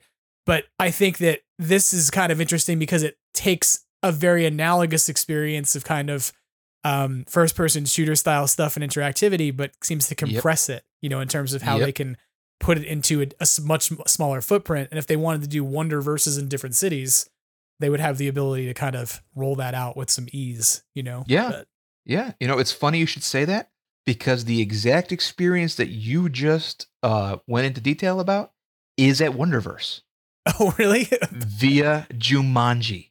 gotcha. Okay. So I was t- when I was talking to my guide, she told me that uh, the Jumanji experience is much like you described. So you're wearing the the goggles, the vest, whatever whatever your your gear is, Right. as you're physically walking through an environment. okay. um which is much like the void version you know Yep. if you were supposed to walk if there there might have been a chair there that was overlaced with 3d but a real chair is there Right. kind of thing you know or like I just boxes. I think at the void when I pulled my helmet up to look because I was like, I gotta know what is actually in the room. It's just like it was just objects, just like like squares, you know, like cubes and like L shaped like Tetris blocks Yeah. that were like black, you know, just painted black stuff. And that was just, you know, the objects in the room you would walk around such that there was something tactile in the Mhm. space. Yeah. But it's yeah funny. no they so they told me that if water that water can shoot at you uh the floor rumbled Yeah. um i That's was very going much to do like it the but void. You know i was going to do it but like i said i'm still recovering from an injury and unfortunately it's on my foot therefore moving the floor around Right. wasn't exactly ideal Yeah, no, I would Um, imagine. But they have it there. There's a Zombieland area as well. Okay. Uh, I believe I remember a specific play place or p- specific playland. Uh, we're like in the movie is the amusement park that they the goal is to at the end, right. uh, where the finale takes place. That's their arcade. So, okay. uh, and I mean, and I mean like a classic style, like Dave and Buster's kind of games, kind of thing. right, right. Uh, so they have Do they have skee ball? Do they have tickets? No tickets, but skee ball. It's oh, let me. I didn't even say this. Everything is card based. Ah, okay. So they have a game card, much like Dave and Buster's, Right. where uh, you can go on. And I did not mention this, but I should have. I feel so sad I didn't do this. You need to book appointments, time slots for your VR experiences. You don't just stand in line and wait for your turn. You Gotcha. go up to a kiosk and you look at the available time slots it, you know and it tells you you know let's say i wanted to ride ghostbusters the car attraction by myself you can go look at the time slot it'll also tell you how many spots are filled up in that time slot Okay. so if you wanted to do it purely by yourself and you saw 530 four slots available you can try you can you know shoot your shot and see if that'll happen you can book that Right. uh, you can then when it's your time, you just go on and they they hook you all up. nice. So every everything had time uh, requirements, Which is kind of cool because then it means you don't have lines. You instead right, have yeah. like an appointed time to be somewhere and you have time to hang out, either getting food or like being in the arcade or whatever. That's kind of a neat idea. or the ghost trap. Yeah. Uh, the um, so the arcade, it's your sta- it's your standard arcade. Uh, the skee ball was there. A lot of like House of the Dead was there. Of course, it's a zombie. it's a zombie themed place. Um, a lot of the theming wasn't up yet, but uh, they have bumper cars, Zombieland bumper cars, and from what I was reading with the rules, there's a very unique style of bumper cars. They have lights on top of the bumper cars, red and green. You start off green with somebody being red. Okay. If you get bumped into, you are red. You are the zombie. The red represents a zombie. So imagine being in bumper cars, all these green lights slowly turning red, and now you've got to avoid the red ones. Okay. You got to try and not get bumped. Got into. it. That's think of like a interesting. think of like a survivor kind of thing. Like I Yeah, was the last man standing. That's crazy. It kind of inverts like the whole concept of bumper cars and that you're trying to stay away from being bumped as opposed to bump Yep. other people. and then when you're a zombie, and then when and then when you're a zombie, you start bumping. I mean, uh, the um, I thought it was a great take on it. It's not the biggest bumper car track in the world, but it's a an idea, a twist on traditional bumper cars that I think people are gonna love. Yeah, that's kind of fun. It, it kind of changes the game that you know, or rather, I mean, because there's really when it comes down to bumper cars as it exists, it's like, what do you do? You get in and you ram into other people and you laugh. right? Yep. But it's Or like pick, there's not really a point to it. you pick that one guy, and everybody just kind of gangs up on them. Yeah, Just the one just- person in keep- your party who everyone just drives into repeatedly, and then every person gets Yep. mad, and yeah, it makes sense. Yeah, and you're all still laughing anyway. Um, they did have at the time, and I'm sure this eventually will change. They had a crane game that was completely filled with Ghostbuster socks, Okay, like the kind that you can buy, at, like like you- like you see them like uh, BoxLunch stuff like that. Sure, you know, yeah, the theme, yeah. the theme socks. There was about six or seven different pairs in there, different kind, and they were just in these like hamster ball kind of things. Uh, I tried a few times. I did not win. Um, oddly enough, I thought I saw a Frozen Empire themed sock. Hmm. Uh, I couldn't get to it. It was in the very back. I could not get to it. I tried, um, which is probably why I lost twice. But uh, I thought that was really cool that there was a that that's all that's in there. It's just Ghostbuster socks. Uh, so after you leave out of there, there's the Bad Boys area from Okay. the Bad Boys film franchise. That is a series, a row of racing games, like the kind like uh, I always go back and show my age. Remember the Cruise the U- Cruis'n USA yes, I do. uh, arcade games where you Yeah, sit in the car and you the drive? Ultra 64 arcade system that predated the N64. You're not Yeah, that old. Yep. No. the so it's all it's all like that. They're the kind of ones that you sit in it and you, you turn left and it moves a little bit. Right. Um, there's some more theming that was going to come at that time. Uh, they aren't Bad Boys games. You know, I was kind of ho- I was kind of hoping for like, you know, playing as Martin Lawrence Or Will you know, Smith. that- or Will Smith, and just having some fun with that. Uh, they said there's more stuff coming. Um, then the then there's Uncharted escape rooms from the Uncharted franchise. okay. Uh, those I didn't get a chance to see; they were all booked up. But it looked, from what the guide was telling me, it sounded like a lot of fun. And uh, there's interactive walls near the bar where, like, you can go up in front of the lights and start manipulating the pictures that are there. Like, you touch this into like sunbursts, stuff like that. Uh, and then there was one more area which was like an interactive light box kind of Okay. thing. So you walked in there and uh it was actually closed down. They went to go show me and then the guy's like, "No, it's not ready yet." And uh they they kind of just like, "Okay, okay, we're going, we're going." And um Well, you were there for the- a preview, to be fair, right? But the Yeah, grand no, no. opening is happening. Uh, the, the Yep. grand opening party's happening on the 10th. And That's right, with grand opening on the 11th. On the 11th. Yeah. So, the uh the next thing you know then they let me go off and explore on my own and uh we have to talk about the store because the store at wonderverse everything there is exclusive to that store. Okay. now you guys can check out online the video i did with in going in depth on what they had to offer but they had t-shirts hoodies um and a variety of different themes a lot of original designs. There was a sedgwick design with slimer. There's some Stay Puft themed uh, shirts there was my personal favorite and which i did end up buying was the slimer hot dog shirt Gotcha. uh, I have a personal connection to that story. When I was when I was a, a kid, to get me to eat hot dogs, my dad used to tell me, "Well, that's a Ghostbuster hot dog. That's a Slimer hot dog." And uh, it, it worked because I was a, I was a picky eater when I was. little. I mean, looking at me now, you're like, yeah, yeah, right. but uh, I was I was I was a picky kid, and I'll never forget that story because when my dad went like in 2019 in Hollywood Horror Nights, they had a slime hot dog, and I called my dad when I saw it. I'm like, they stole your idea. They stole your. And he's laughing with me and stuff. uh, so when I saw the shirt, I was like, I have to have it. I have to have it. Um, and like I said, everything there is exclusive. They had, and they had more like Ghostbusters again, like in the facility.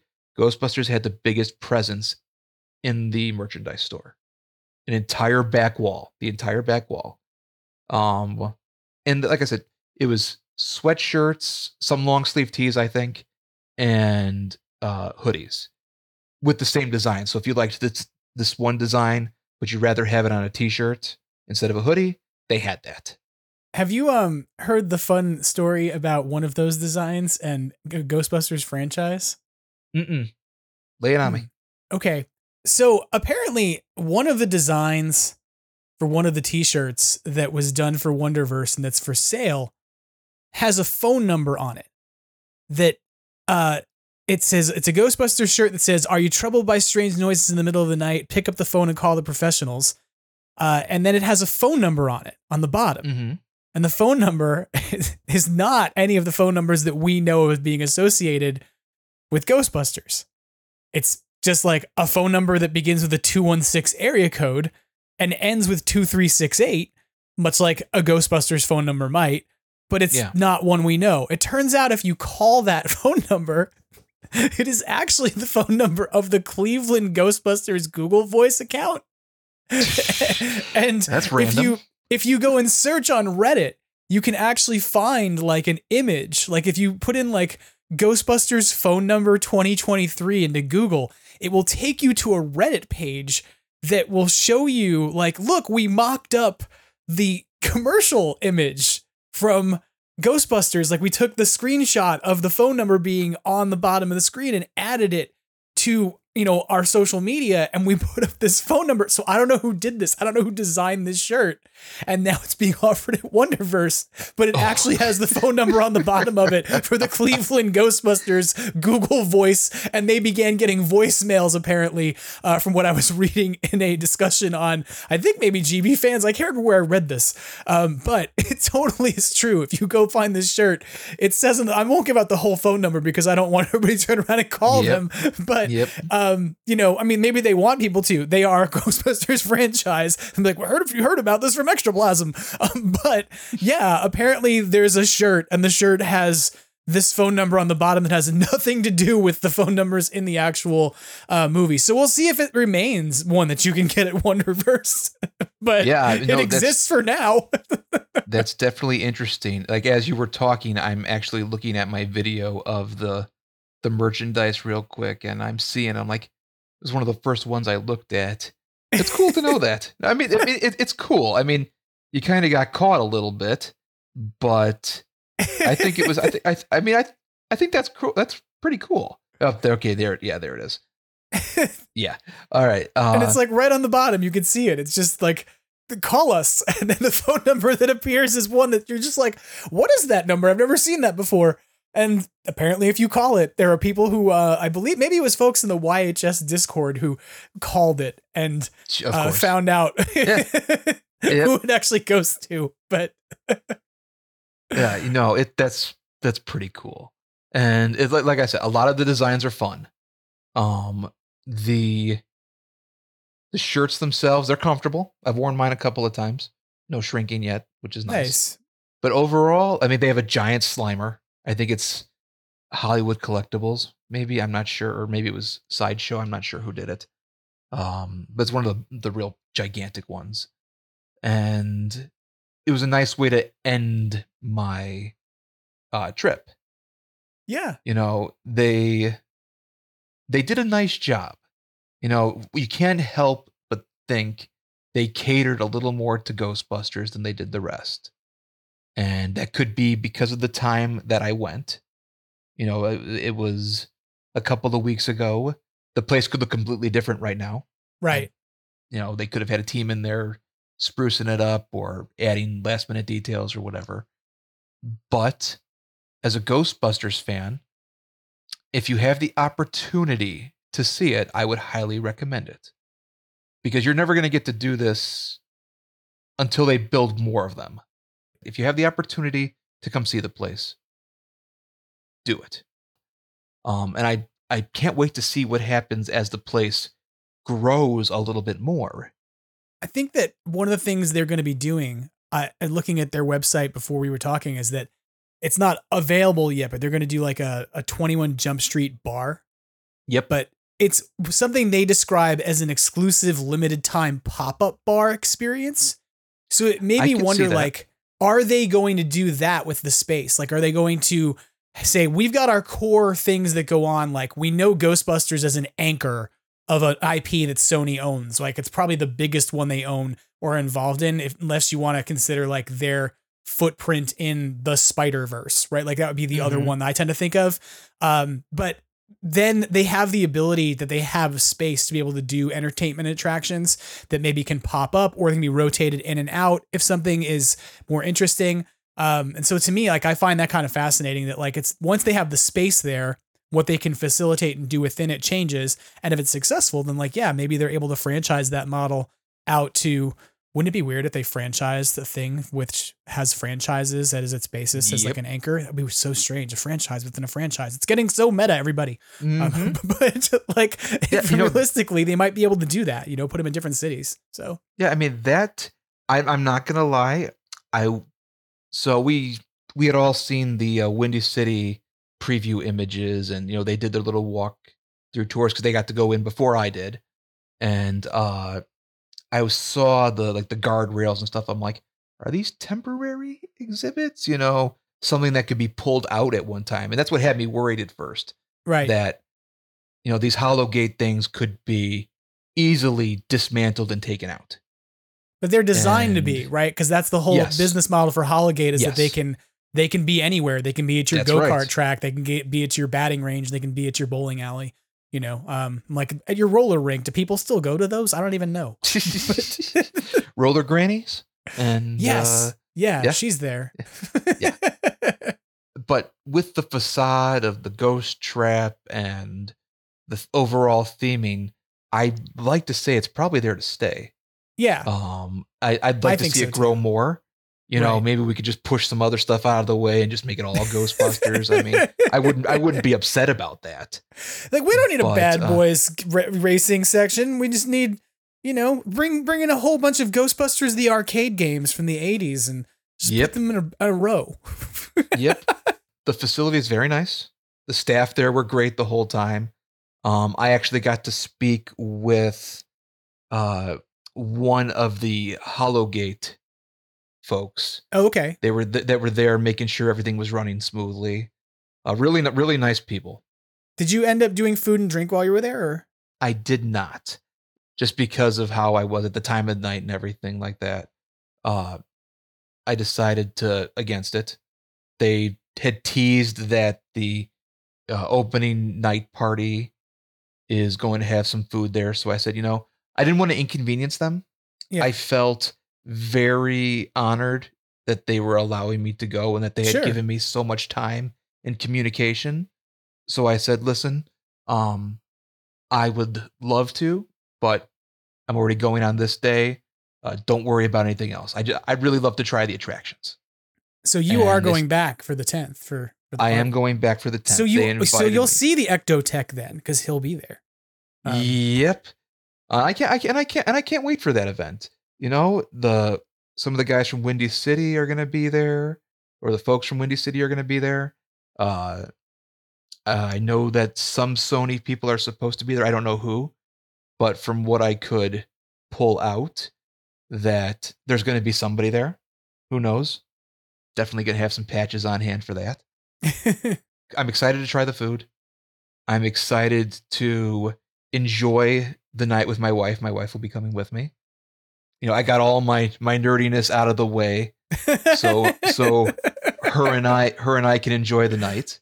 Let's be Um, real. Let's be real. And I love you. No, you didn't. you know you're gonna see a whole bunch of people who are in, show up to help support that thing. The Ecto one's gonna be par- parked outside, and that nerdiness you think you have gotten out of your system is coming right back. But thankfully, Yep. you are married to your wife, who has known you as long as she has, and she's gonna be fine with it.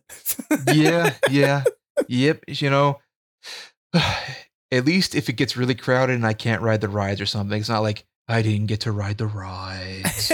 or honey, we have to wait. In, I have to wait in line until the absolute last. yes, that gives you so the that I can go flexibility. It gives you the flexibility Yeah. to enjoy things without the fear of Yeah. missing out. Right? That's a better Yeah. way to think about it. And you know, I, I can't, like I said, I can't thank the people at Wonderverse enough. It was a great night. I can't wait to do it again. I hope everybody gets a chance to. It sounds really fun. It's something I hope I get to visit, uh, you know, in the near future. We'll see. And I think that if you're in the area and you can make it out for it, especially if you can go out, you know, well during the grand opening this week while the Ecto One's going to be there because the Ecto One Mhm. NJ will be on site again this week. It won't be there forever. It will be going home eventually, but it will be out um, this week. Uh, if you're, especially if you're listening to the podcast the day it comes out, it is the 10th, uh, the day the podcast is coming out, and so that party is happening uh, tonight if you're listening. So uh, if you want to go see the Ecto One and stuff, I don't know if you can just show up at the party, but um, I'm sure you could show up and look at the Ecto One outside. is the party is the party an invite only party? Do you I believe it was invite only. gotcha? So don't try and crash the party, but do go on the 11th. Uh, that's the public grand opening, right, for the uh, yes, sir. for the event and stuff, or rather for the venue. Uh, Mhm. I think this is really cool. I really do hope I get to visit it. Although I know that when I get there, there won't be an Ecto One, and I won't get to drive around in the Ecto One NJ. And No. Oh, it'll it's okay. It'll happen for you eventually. do you want to know what my uh my offering and my suggestion to Sony is as what they need to add to Wonderverse as an experience? Go ahead.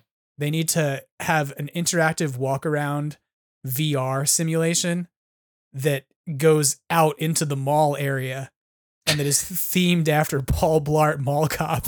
Nice. Is that a Sony franchise? It is. Oh Paul my Blart God. is a Sony franchise, my friend. Oh, they should totally just have Paul Blarts walking around or actually being the security. Oh my god, you're a genius. I hope they're lilistening. Yeah, if anybody at make sure listening, make sure you tag them in everything. Paul Blart, Because- you gotta get the you gotta get the Paul Blartness going on at the My Wonderverse. god, that'd be great.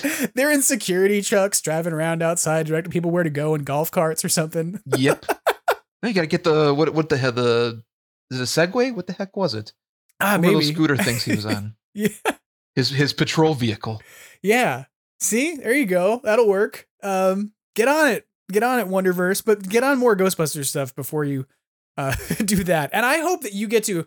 I know you didn't have food and drink the other night, but I hope one of the things you get to try is uh that mood slime drink that they're serving in beakers. That has like a foamy top to it is a thing that I just want. I was like, I want one of those. I just now, want to drink that. I did get to take a look at the press release that Yeah. they sent me as part of my invite. There is one more Ghostbusters item. I don't know if I'm allowed to say what it is or not, but I had at the. They said, "Do you want any food?" And I said, "No, I'm okay." And then they sent me this press release that had the menus on it, gotcha. and I was like, "Well, if you do have it, I'd love to try this." They're like, "It's not available yet." I'm like, "Oh, okay." Is it Ecto Cooler? No, I, I don't think I, I don't think I could have. I, I don't think I could have contained yourself go. on that one. No, but I can safely say that we haven't seen the last or this isn't it for Ghostbusters Gotcha. for Wonderverse. Um I know they've got some fun things in the works and I'm hoping to be able to share that with everybody after the event. I'm kind of waiting on them to make it official and then I can go into a little bit further. But uh stay tuned. There's always more surprises. I mean, you got to wonder what'll happen at Wonderverse, right? Yeah. I, I mean, how many good. wonders can that's, we make? That's good. I like that. This this is you got to get hired to do some marketing copy on things like that. That's good. Um, You know, it, it, it was funny because I've never been able to do something like this before. It was, you know, we want you to come and preview this facility. I felt kind of like I'm not Ghostbusters news. I'm not extra. Pl- I'm not extraplasm. I'm I'm not I- I, am not I'm- Ghostbusters news. I don't know what that means. I'm I, I'm I'm just a guy, and to be able to be like, we want. They asked my opinion. They were receptive. You know, um, the other stuff we talked about. It's it's just like I said, it's a great time to be a Ghostbusters fan right now. Yeah, no, I 100% agree. Uh, it, we are we are deep in the best time to be a Ghostbusters fan, and um, along those lines, I think that you have been. You know, we can kind of talk about this for a bit if you want to for a few moments. There's some a lot of Ghostbuster stuff going on right now in terms of collectibles, and I know that you are just as much of a crazed toy collecting nut as I am. And you've been Yep. hunting things as much as I have been in the last week Oh. or so. Yep. Oh, buddy, I, I gotta tell you. So I've been a toy collector for years, years and years and years. Ghostbuster stuff I was collecting from garage sales when I was like six or seven. Yeah. Um, the Fright Features line was a fun experience. So you know, per Extraplasm and Ghostbusters news and you know news sources, we saw that the Fright Features were coming back Yeah. and then all of a sudden Amazon had them. So I was like, oh, okay. I And ordered myself. Fright a- features. You mean the contemporary Fright features, I not the do, Kenner I- classics. You're right. I'm sorry. No, you're not. You don't have a reason to be sorry. This would be a thing that perhaps a toy company that markets these things could distinguish between, such that there wasn't immediately brand confusion in attempting to talk about two of their products they're releasing at the same time. Do the do these new ones? You know, I have to grab a, a package real quick. Do these new ones actually say Fright features on them? Uh, I don't know that they say Fright features on them, but I do believe that they say Fright features in the copy. So like They if you do. look at the descriptions of them on Target and Yep. whatnot, I'm fairly confident they say Fright features. And um, I'm not 100%, but I think that maybe the description of the Ecto 1 says that it fits with Fright features five inch figures. I also want to say this really fast because I said this last week.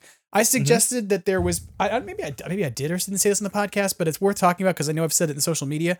There is a piece of information in the like description for the Ecto One that says that it fits five inch and three point seven five inch Ghostbusters figures. You saw that, you smart man, you. I did. Um, but I'm initially I thought this meant that maybe we were going to get a 3.75 inch line. But like now that I see that car, and I've seen someone take some custom 3.75 inch figures that our friends over at TCU Toys made, and they put them in a photo together. They totally are not at all in the same scale and don't fit whatsoever. And I really wonder if somebody at Hasbro just was using a, a template to describe a product and making edits and copy and pastes to it and forgot to take out the 3.75 part. That it's a mistake. So On that note, did you read the Big Bad Toy Store's description of the mystery figures? yes, I did. Um, Did you see the part at the end where they reference Hasbro coming out with six inch figures? no, It's in there. I don't know if it was old copy or what, but let me see if I can pull it up real quick. The Big Bad Toys. Hold on. Ghostbusters Frozen Empire. That way I can directly quote what it says. All right. Ghostbusters Hasbro toys make great Ghostbuster gifts. Look for more Ghostbusters inspired toys, including six inch action figures for boys and girls, toy, vehicles, role play role-play toys, and more. and more. Six inches now. Six. Didn't we get figures that were six inches before? Yeah, those were called plasma series last time around, and you know, Oh, are we yeah, getting yeah, plasma the- series or aren't we getting plasma series? The the debate continues because I've heard both sides of that discussion. Yep. yep. But um, I will say this: from Afterlife and Answer the Call, hunting Ghostbuster toys has been fun. Has been fun, whether you like the movies or not. The fact that the there are you can go into a Target, a major store, and find Ghostbusters items is great. I'm going to argue that you only feel it's been fun because you have been successful in going into a Target and finding Oh, well, Ghostbusters well, toys, whereas I have you know, not. You know, my, my wife actually found the entire answer to the call line for me. She found she found it was right after we had our kids and stuff, and uh, she was able to go to the stores back when Toys R Us was still around and all of that, and she picked up everything for me. Almost every day, she was able to find a new figure to complete the uh, the row and build a figure. But this round, I went to. So I already told you I already pre- pre-ordered the three newer Fright feature figures on Amazon. Sure. Uh, and then the reports started coming around about the mystery figures and both sets of Fright features being found in Target. Which, okay, that's good. I got a Target right down the street from me. I walked, the only one that isn't up on Amazon right now is Gary. Correct. And I, I love it because when I'm talking to people about this, like, did you get that Gary figure yet? Gary, Who's Gary? See- Gary, just Gary. You know, I got, I found Gary. That's that's that's great. Which also fits so well with like that moment from Afterlife when Callie's like, Yeah. I'm going on a date with, I'm going out to dinner with Gary. And she's like, who's Gary? Right? Like, Yep. His name's Gary Gruberson. You're going out on a date with Gary Gruberson? Mhm. It's very And- much that moment. I'm having it over and over again with anyone who says, I found a Gary. Yep. You know, I I found so I went into a Target uh, about an hour away from me. We were in the we, we were in the area, so I said, "Let's take a look." I figure I'll hit as many targets as I can. Uh, the I walk into the store. I walked right past them. I didn't even see them at first because the packaging they had It's it way different. spread out. It's it was spread out, and sure enough, they had one full set of the newer fright features. I grabbed them all and said, "Okay, I'm done. Just need one set." I really wanted to have Callie and Gary the most, Okay. and I'm one of those guys that you know I want to have it all, but at minimum, I want to have all the new characters. And have you taken a look at the uh the Gary figure photos? I have. I'm I'm sitting. So my wife's driving, and I'm sitting there with this bag in my lap, and I'm looking through the figures, and I can't help but be like, why did they do Gary the way they did him? Because it looks nothing like Paul Rudd, nothing. And I was a big fan of the likenesses from the Fright Features line from last uh, last time. To be fair, I don't think the Callie figure looks particularly like Carrie Coon either. No, it doesn't. And to be It fair, doesn't. I don't think the new Phoebe figure looks that much like McKenna Grace. And I think that they are making an active choice to detach figures from likeness. Like in terms of this line, which I I gotta be honest with you, I know that some people will be opposed to that, but I complained about this recently, uh, like in a public forum, that I think that one of Hasbro's problems in terms of how they market toys at this point is that they develop tons and tons of action figures based off of likeness and not based off of playability. And so they have this oversaturation of likeness figures. Like I'm saying, the Eternals line in particular is a great example of a line that failed at retail. Like, like I mean, dropped like a brick through the floor and didn't make them money and left things hanging on pegs. But every one of those figures looked just like the person who was in the movie. And it's like, okay, but what mm-hmm. are you selling? Are you selling likeness or are you selling something that's like toy. has play fun? Yeah, like it's Yeah. toyetic, you know? So yeah, I'm okay with had that. to have- you know, I had to have Callie. This is the first Callie item we've gotten. It's true. This is the this is the first Callie in the line in, in any of the lines. She, she didn't have a plasma. She didn't have anything else. She didn't have a Funko Pop. She had just this figure, so I had to get her. Uh, the Gary was the same thing. Now this is this this will be the second time we'll have Gary because he had his Funko Pop from Afterlife, and we'll have the Funko Pop coming out for the new one. Um, but just I love the goopy ghosts, the stretching ghosts. I think that's a great way to upgrade what the fright features came with last time around. You know, the little Happy Meal style, Sure, with the push buttons. the push buttons. This this line is great for kids. My sons play with an old Kenner firehouse that has no pieces to it Right. um, except for the building. They love this style figure. Yeah. It looks just enough like the movie figures, uh, like like the characters from the actual movie. They haven't seen much of real Ghostbusters yet, but they rec- when they say Ghostbusters, they're talking about the movie style characters. Right. That's who they write. That's who they. If you said who are the Ghostbusters and had them all lined up, they would point to the '84 crew. So I think it's a great line. I can't wait to see what happens with it. But at the same time, we've got these Kenner re-releases coming uh coming out at the same time. Um and that's they those eluded me yesterday. I want to see what your viewpoint is on this. Yeah. I expected to see like sort of a phased release here, the way we saw it with Afterlife, and that there would be like the original plan was not like, oh, we're gonna wait as long as we did see that movie. So when we got to Toy Fair, by the time we got to that, we knew there were Kenner Classics, we knew these other toys were coming in February, and then the release was like sort of structured. There was Kenner Classics coming out in one month.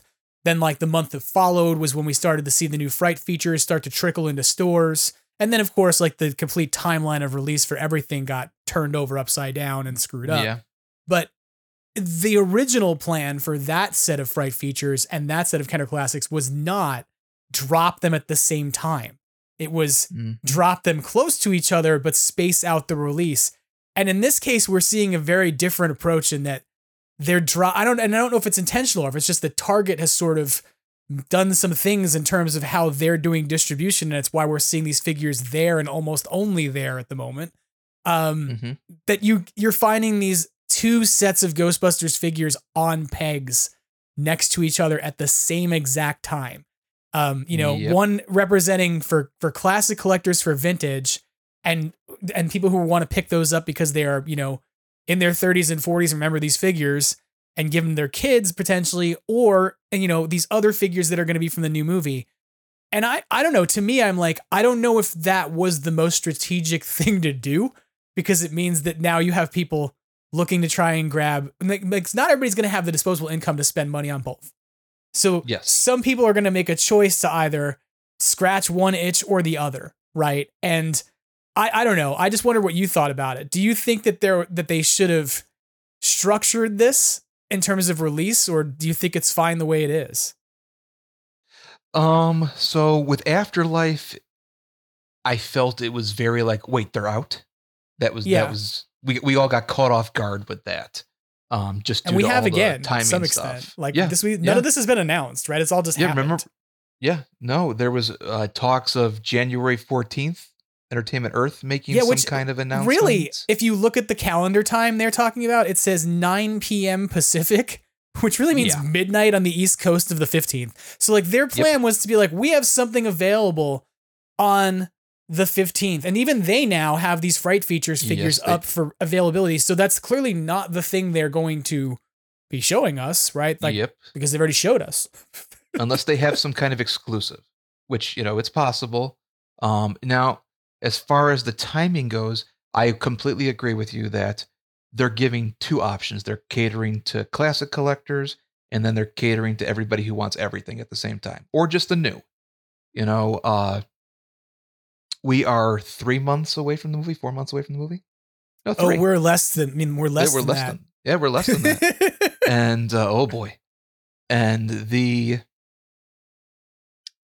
i hope that they stagger it more than what they are right now because at the moment you have the ecto the fright features the fright features the ecto containment figures the mini Right. guys and the proton blaster uh, and the whatever, Slimer, whatever it's the Squash and Squeeze and Slimer. the Slimer. Now that one I haven't seen anybody find anywhere except for that initial uh, post from Austin, I think it was. It did turn up at Uh, one point on Amazon and I posted to it, but you couldn't, or maybe it was Target. One of the two had a page listing for it, but it was never in stock. And now I can't seem to find it on Target, which is interesting. Like when I go look for it. So I'm hoping that there, if there is anything else coming, and I think there is, we whether if it's plasma or whatever, I think it's going to just trickle towards the movie. They have to have something for March. yeah, that would be my position. I mean, just just just just to think about it. Ghostbusters comes out in March. You let your toys out in January. When people go to see Ghostbusters and they take their kids to Target, you want Ghostbusters stuff there. and you don't want it in clearance. That's correct. That's right. You know, um these figures, I think first off, I think the pricing is fine on them. The the te- the ten dollars, The ten dollars a figure is still very affordable. Like that hasn't changed. It was Mm-hmm. a really good price when they did it last time around, and I think that they've stuck to a pretty good price point on that for sure. Yeah. yeah, I think they need to stretch it. They need to stretch it. And I do want to say I'm proud of Hasbro for their choice in retro figures this time. Hasbro has a history of reusing molds. Yeah. Okay. Think about how many times the Series 1 Ghostbusters figure molds have been used. Oh yeah. Slimed Heroes, Power Pack Heroes, Ecto Glow, uh, even the water squirting ones from, Sure. Uh, you know, they, they've been used four times. Think how easy it would have been for them to just repaint them. Yeah. Instead, they dug a little deeper and completely four different molds for these Yeah. that can't be. They can't be used again. So, and let's face it, as far as like the Ghostbuster figures goes, RGB had some complicated molds back then. Spinning. Oh, I agree. Yeah. Uh, spinning arms. What Kenner was doing at that time was was far more uh, you know, I mean like this is this is not to put down in the Fright Features line of today, right? But like Yeah. what Kenner was doing, and this is maybe this is gonna sound shady, but Hasbro bought Kenner. Right? Yeah. Like ha- Hasbro came along and bought the things that a previous company had innovated and done. And Hasbro has a habit of re-releasing things that they've already done. You know, that Mhm. doesn't require them to do new ma- new uh, manufacturing or tooling or anything. And so I think you're kind of right in that like this makes the the opportunity for them to create a product that they can't really reuse, and so it is a commitment and an investment in it. Although if they wanted to, I don't think there's any reason why they couldn't be like Ecto Glow Fright features now get super elite. Um, for those of you out there who are Ecto Elite, uh, but Yep. like you know, the point is like there's not. You're right. This is not something they can reuse as well. But in contrast to that, I've got now three different uh women after or afterlife and frozen empire figures that have the same exact body. And i've got yeah, I am. every single one of those fright features figures that i've got including gary who you say doesn't look like gary uh, has the exact same body as every other male ghostbuster in the line right? So it's Yep. kind of like they're they're still doing what they're doing. So the commitment to do it in one section you know uh, or one line doesn't mean it's happening across all of them. Yeah, But- I, mean, I could see this is this this Fright Features line is the budget line. It's the best way to say it. This is the budget one. You want to get Yeah. your you know a kids or yourself a Ghostbusters figure. This is the cheapest option, which is fine. That's perfect. It has its spot in the world and in the collecting world. Think about wave two of Afterlife Fright feature figures. You had so Ghostbusters, the 84 Ghostbusters all had the same mold. right Peter did not have tucked down cuffs or anything like that. It was heads and skin tones. That's it. Yep. The uh second wave podcast was unique. Yep. Phoebe was unique. was unique yep Trevor, I this Trevor and the new Trevor are the same exact mold. Yes, and they use the same body buck as like Yep. the other Ghostbusters, right? Yep. But And Lucky then- was the other one that would have been. Well, Lucky was new and was the and had a different body than Phoebe, and it's the Lucky body that you're now seeing used on the new Phoebe and Callie figures. And my thing I've said about this, and I might have mentioned this last week, and so if I'm being redundant, sorry, folks. Uh, Mhm. But they had given Lucky like a weird grommeted fashion belt on the first Yeah. edition of the figure. And so now that's the belt that all of the women Ghostbusters have. And you're like, Mhm. why? I don't understand. Why do they have one belt and all the men have another? Is there like standard male and female equipment now that says you have to use this belt or another? It doesn't seem to make much sense. Um, Yep. But you know, I, I my other thing I'll say is I hope we get.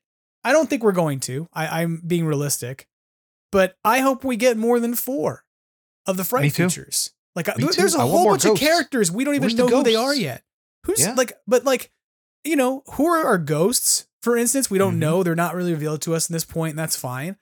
Um, I look. Uh, let's just broach this conversation really quick. I don't know if we're gonna get plasma series or not. I really don't, but I'm hopeful that we will. And if we do, I've been kind of wondering, like, who are the six characters that you would get in that line, right? Like, um, do you get you? You don't really need to get another set of original Ghostbusters. I don't think. I would hope that you wouldn't just get like, here's Ray not wearing his flight suit like Funko's doing, because they're kind of doing this plot point nothing like revealing thing that looks nothing like Ray at all. but says it is him in a T-shirt that he will apparently wear in the movie. Um, you know, holding an object. It could have we just been Ray's occult folks. Ray. He Yeah, could have just but- been wearing the Ray's occult shirt. like I don't need like a Ray figure. So who are those other if you're going to do that, who are those figures then, right? Like so arguably you would get an updated Phoebe because the old one is too young, right? Like cuz you're same way we got one Yep. here. Do Yep. you get a podcast or a Lucky given that we didn't get them in Fright Features and I would guess no. So you probably get a Gary and you probably get a Callie. Yes. So you can have an entire Spangler family if you already have Trevor, right? You don't need a new Trevor figure, although it would be really easy for them to put out another one because they already have a mold for it. And then I was thinking, like, who would you get that would be cheap and affordable for them to create? And I was like, well, they already have Kumail's likeness from the Eternals line. So if they had to Mhm. make a figure, going back into the software to build a Kumail would not be difficult, right? Yep. Now, So- I w- I'm with you on.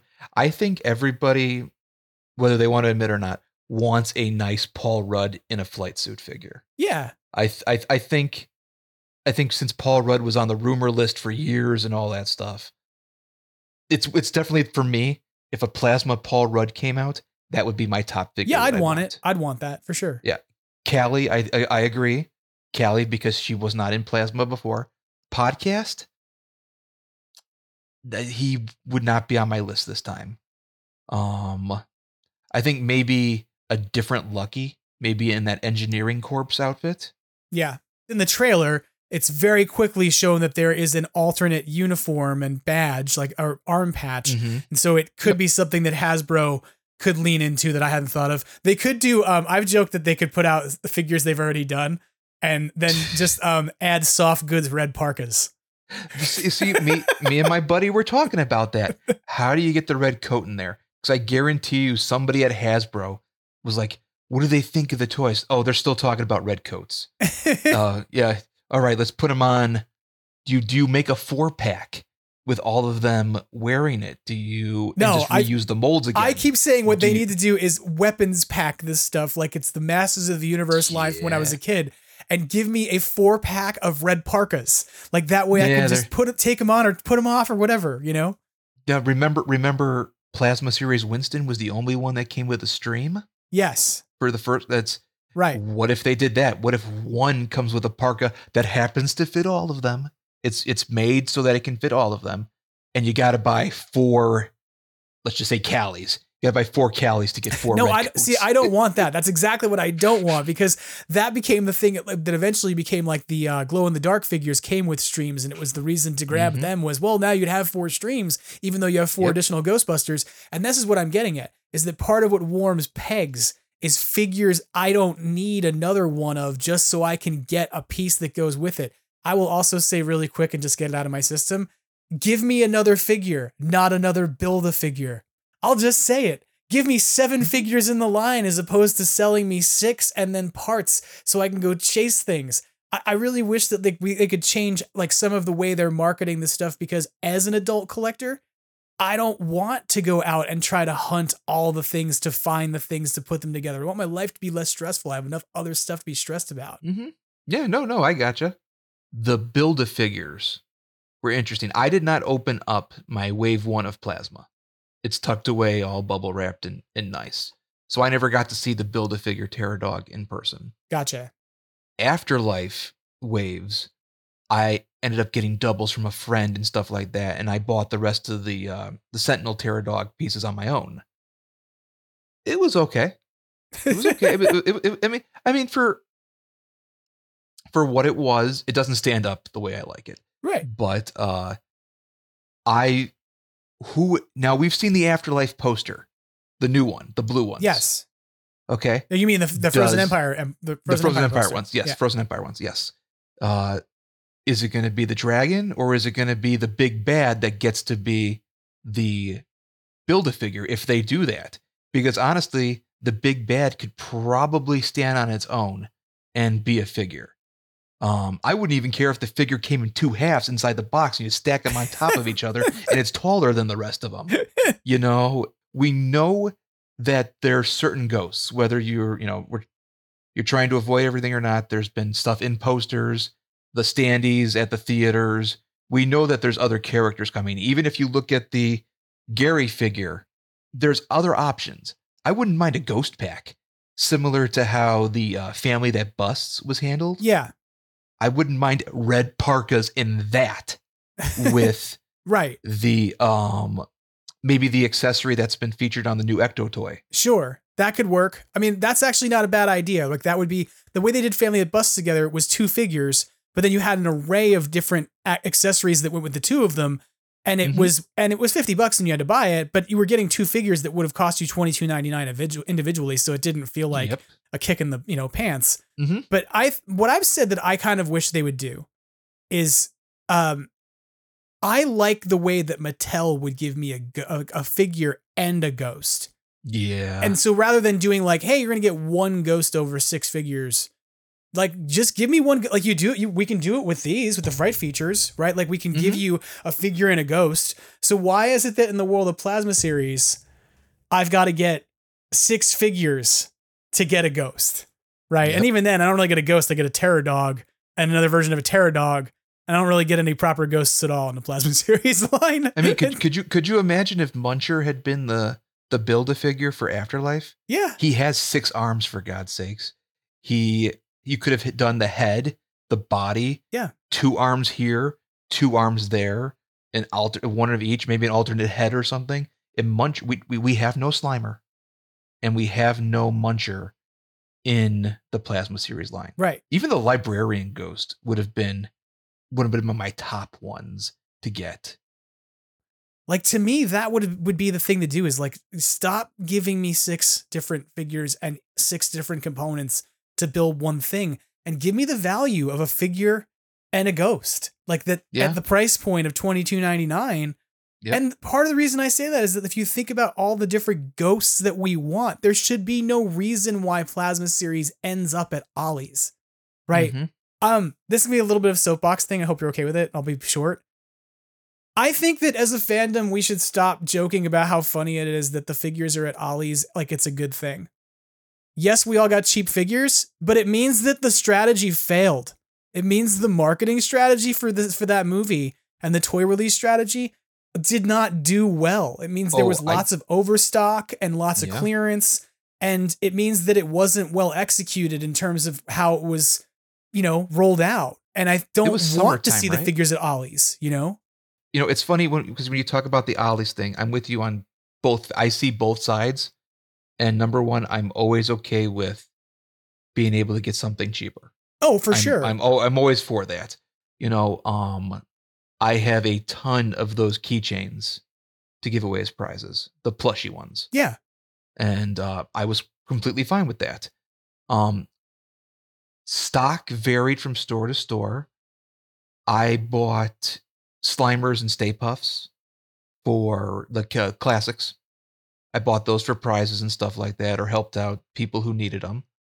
Um, I was fine with that. But when you look at what was actually like left, it was the smaller wand. Right. Um, mods eventually became, or MODs eventually came there.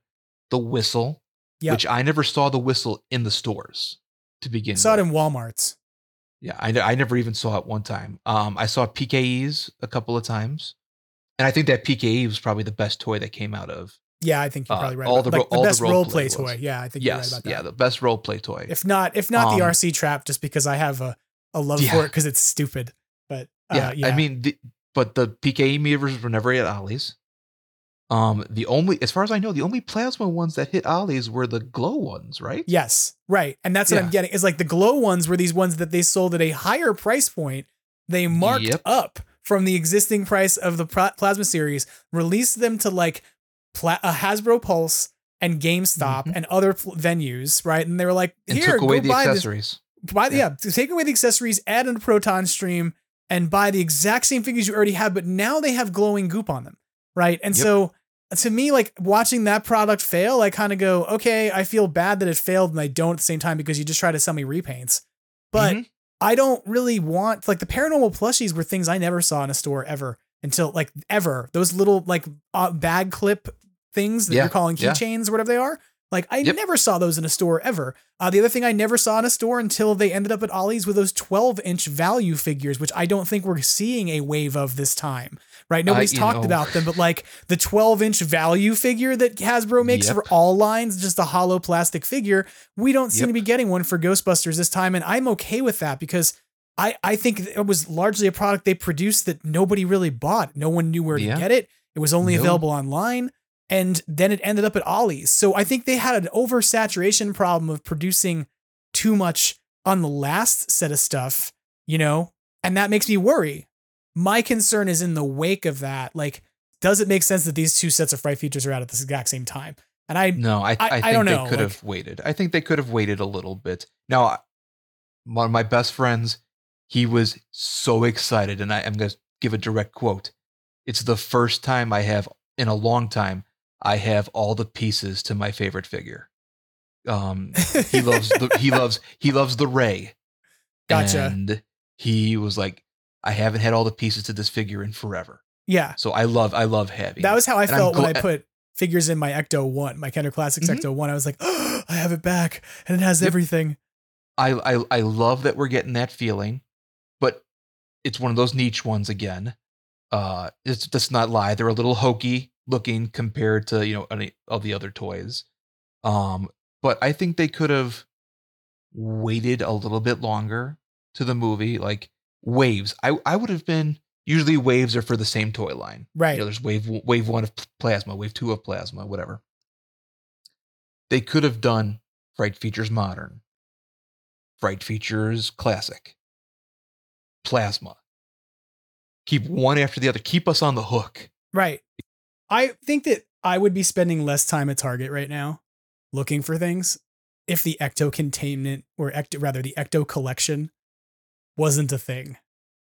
I want these. They look like fun little figures. I'm kind of over Funko Pops, and I admit it because I'm tired of things that all look the same. And what I like Mhm. about these figures is they're all either Stay Puft or they're, um, you know, Slimer, but they're all doing something different in the same vein that like the Funko Pops that came out for the Mini Pufts do. Like that was the one line of pops that I collected from Afterlife was the Mini Pufts because each of the Mini Pufts obviously looks the same, but each of them was doing something different. And what it threw me back to as a child was collecting Smurfs. Smurfs Yeah. all look the damn same, but they all are doing something different, right? It's kind of the same concept. Mm-hmm. Yeah, so yeah. to me, like these kind of almost the same way ring true as like collecting Smurfs to me. But the challenge of them is because they're mystery boxes, I need to get them in hand. Like if I find, I obviously they're nowhere online at all for me to find them anyway right now. Nope. But Nope. if I'm going to sort them and not buy 25 of them to get 12, then I need to find them in the store so I can flip them over and look at the letter code that is on the bottom of the box. But I will have to say, like, that's my challenge right now. That's the thing I'm chasing. It's the weirdest and dumbest thing to be chasing because everything else I know will happen eventually. It'll come out online. Yeah. It will Yeah. it will show up on Amazon. It'll show up on Target.com. It'll show up somewhere. Yep. Yep. I mean, I'm not. I'm not gonna lie. I have my two. I'm. Look. I'm looking at them right now.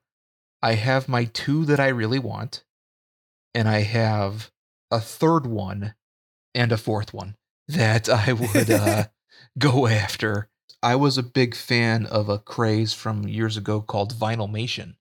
It Yeah. was a Disney Disney brand Yeah, yeah. I remember and that. it was it was almost all bod blind boxes in its heyday. And uh, my wife and I would go for the chase all the time.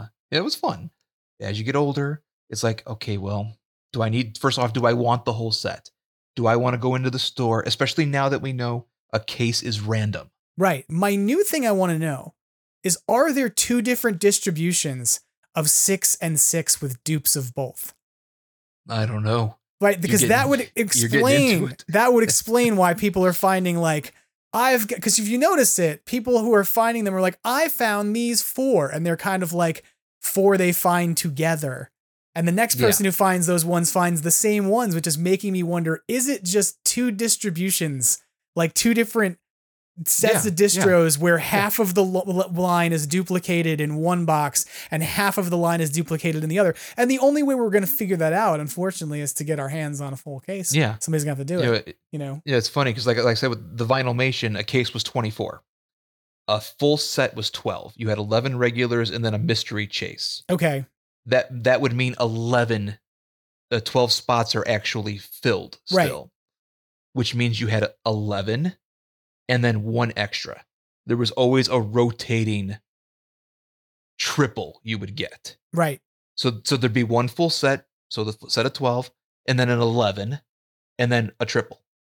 And I wonder if something like that is happening now where it's like there's going to be one extra hot dog one in every box or something like that. If it is cuz they could be packing them. I mean, you never know how they're doing if they're doing mean, it by hand, if they're I- doing it by machine. I feel like there has to be enough of a plan at Hasbro to make sure they don't put together a box that's 90% the same. Like there has I to be so. some randomness to it because they're advertising it as random. So if they don't Mhm. create a sense of randomness in product and you walk in and you buy five of them and you get five of the same, then you don't feel random, right? Like you feel like that was pretty planned. You kind of made a case Yeah. of five things. And so that's why I think that this may just be as simple. And the, re- the other reason I'm thinking that is that um, I'm not sure if you recall this, but when they did Ghost Gushers, they sold them Yeah. individually, but then they also sold them on Amazon in three pack assortments. And so you That's could buy three mine. at a time. And there were several different three pack assortments. Like you didn't know which three pack you, you were, you were going to get, but they were always the same three together. So there was like, if there were 12 of those, then there were four three pack assortments out Mhm. there that were different. And those were randomized for you, but they were always the same three in each of those Yep. four. So Yep, no, the I kids mean- and I did that. it's going to be interesting to see. I, I do want those. I'm not going to lie. They are the reason I'm driving to Target at all because everything else eventually, like, hey, everybody, if you're wondering why does Jim find all the online links and try and post them as hard as he does? Because I don't want to drive anywhere. It's because he's a nerd. I don't know. I'm excited to keep chasing this stuff, but I also want it to be. I want it to be less of a chase. I, I I like the finding, I like the looking, I like the excitement, but I hate the driving back and forth to Target on five dollar a gallon gas so That's that the I can grown up in you. Yeah, That's the, the grown up, right? You got it. The grown up in me is like, ugh, the hunt sucks, right? Like the discovery is Yeah. fun, but the hunt Well- itself sucks. I mean, it get it does get old. Like my wife was like, "Are you going out today?" And I said, "No, no, I'm not." right. You know, I, I I've been told these stores have them. I'm going to wait. I want to see if they come up on the website because I have that irony thing. Like you just spent 12 hours driving, they got released on the website 20 minutes later. It's like, thanks, thanks, karma. I got a space on my shelf that's waiting for Slimer. I like how you've reserved space already for things you don't have yet. That's fun. Well, you know, you know, it's fun. It's funny. I went through my collection room, and you know, the last time we talked, this room was completely empty. Um, and now it's pretty much furnished. And uh, I looked at my collection. I'm like, I have no Slimers on display. And of course, I've got the space right up in the front that happens to be about the size of those figures without without hiding what's going to be behind it. I'm like, oh, perfect, perfect. There's a lot of Stay Pufts. it's gonna be fun to get them. Yeah, it's it's, it's going to be. I mean, we're getting Ghostbuster toys. yeah, no, it's When- none of it's it bad. I'm as much as I'm complaining about Yeah. hunting, none of it's bad. It's all good, but I'm That's excited about getting them. But No, it is. It Yeah. is. It's not. I mean, I won't pretend it isn't. But when I finally find them online and have them shipped to me like a person who's lazy, um, then I'll be happy.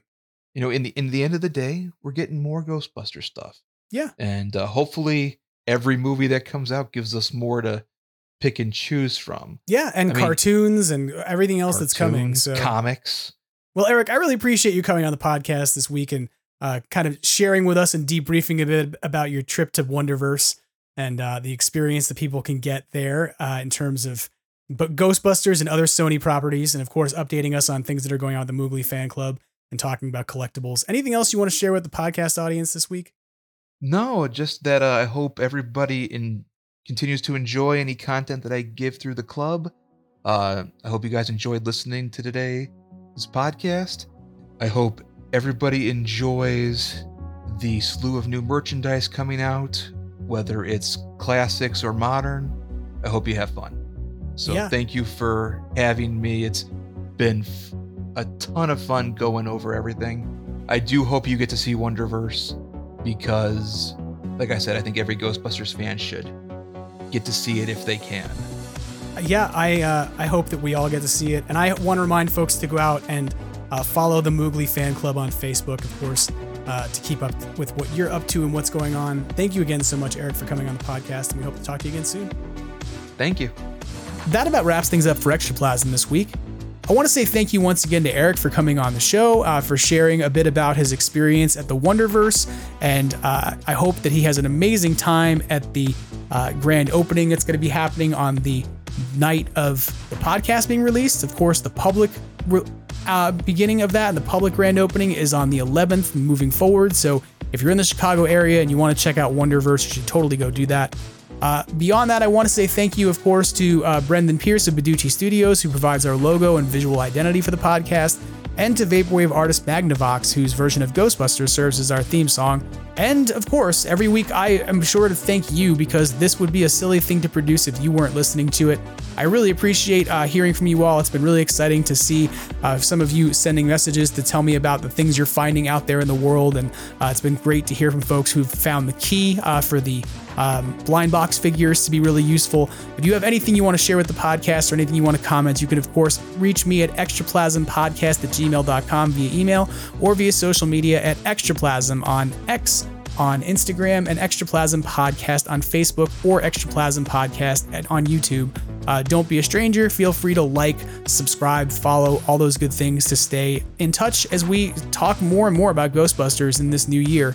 Uh, and that about wraps things up for this week. So uh, make sure that you're having a great beginning of your year. I hope things are going well for you as you're experiencing, you know, your first full week of January uh, outside of the holiday season. And even if things are getting a little stressful, like maybe you're back at work now and you had some time off and it doesn't present the most exciting things to you, remember what Ernie Hudson says every week. Try to have fun and always keep on busting. Take care.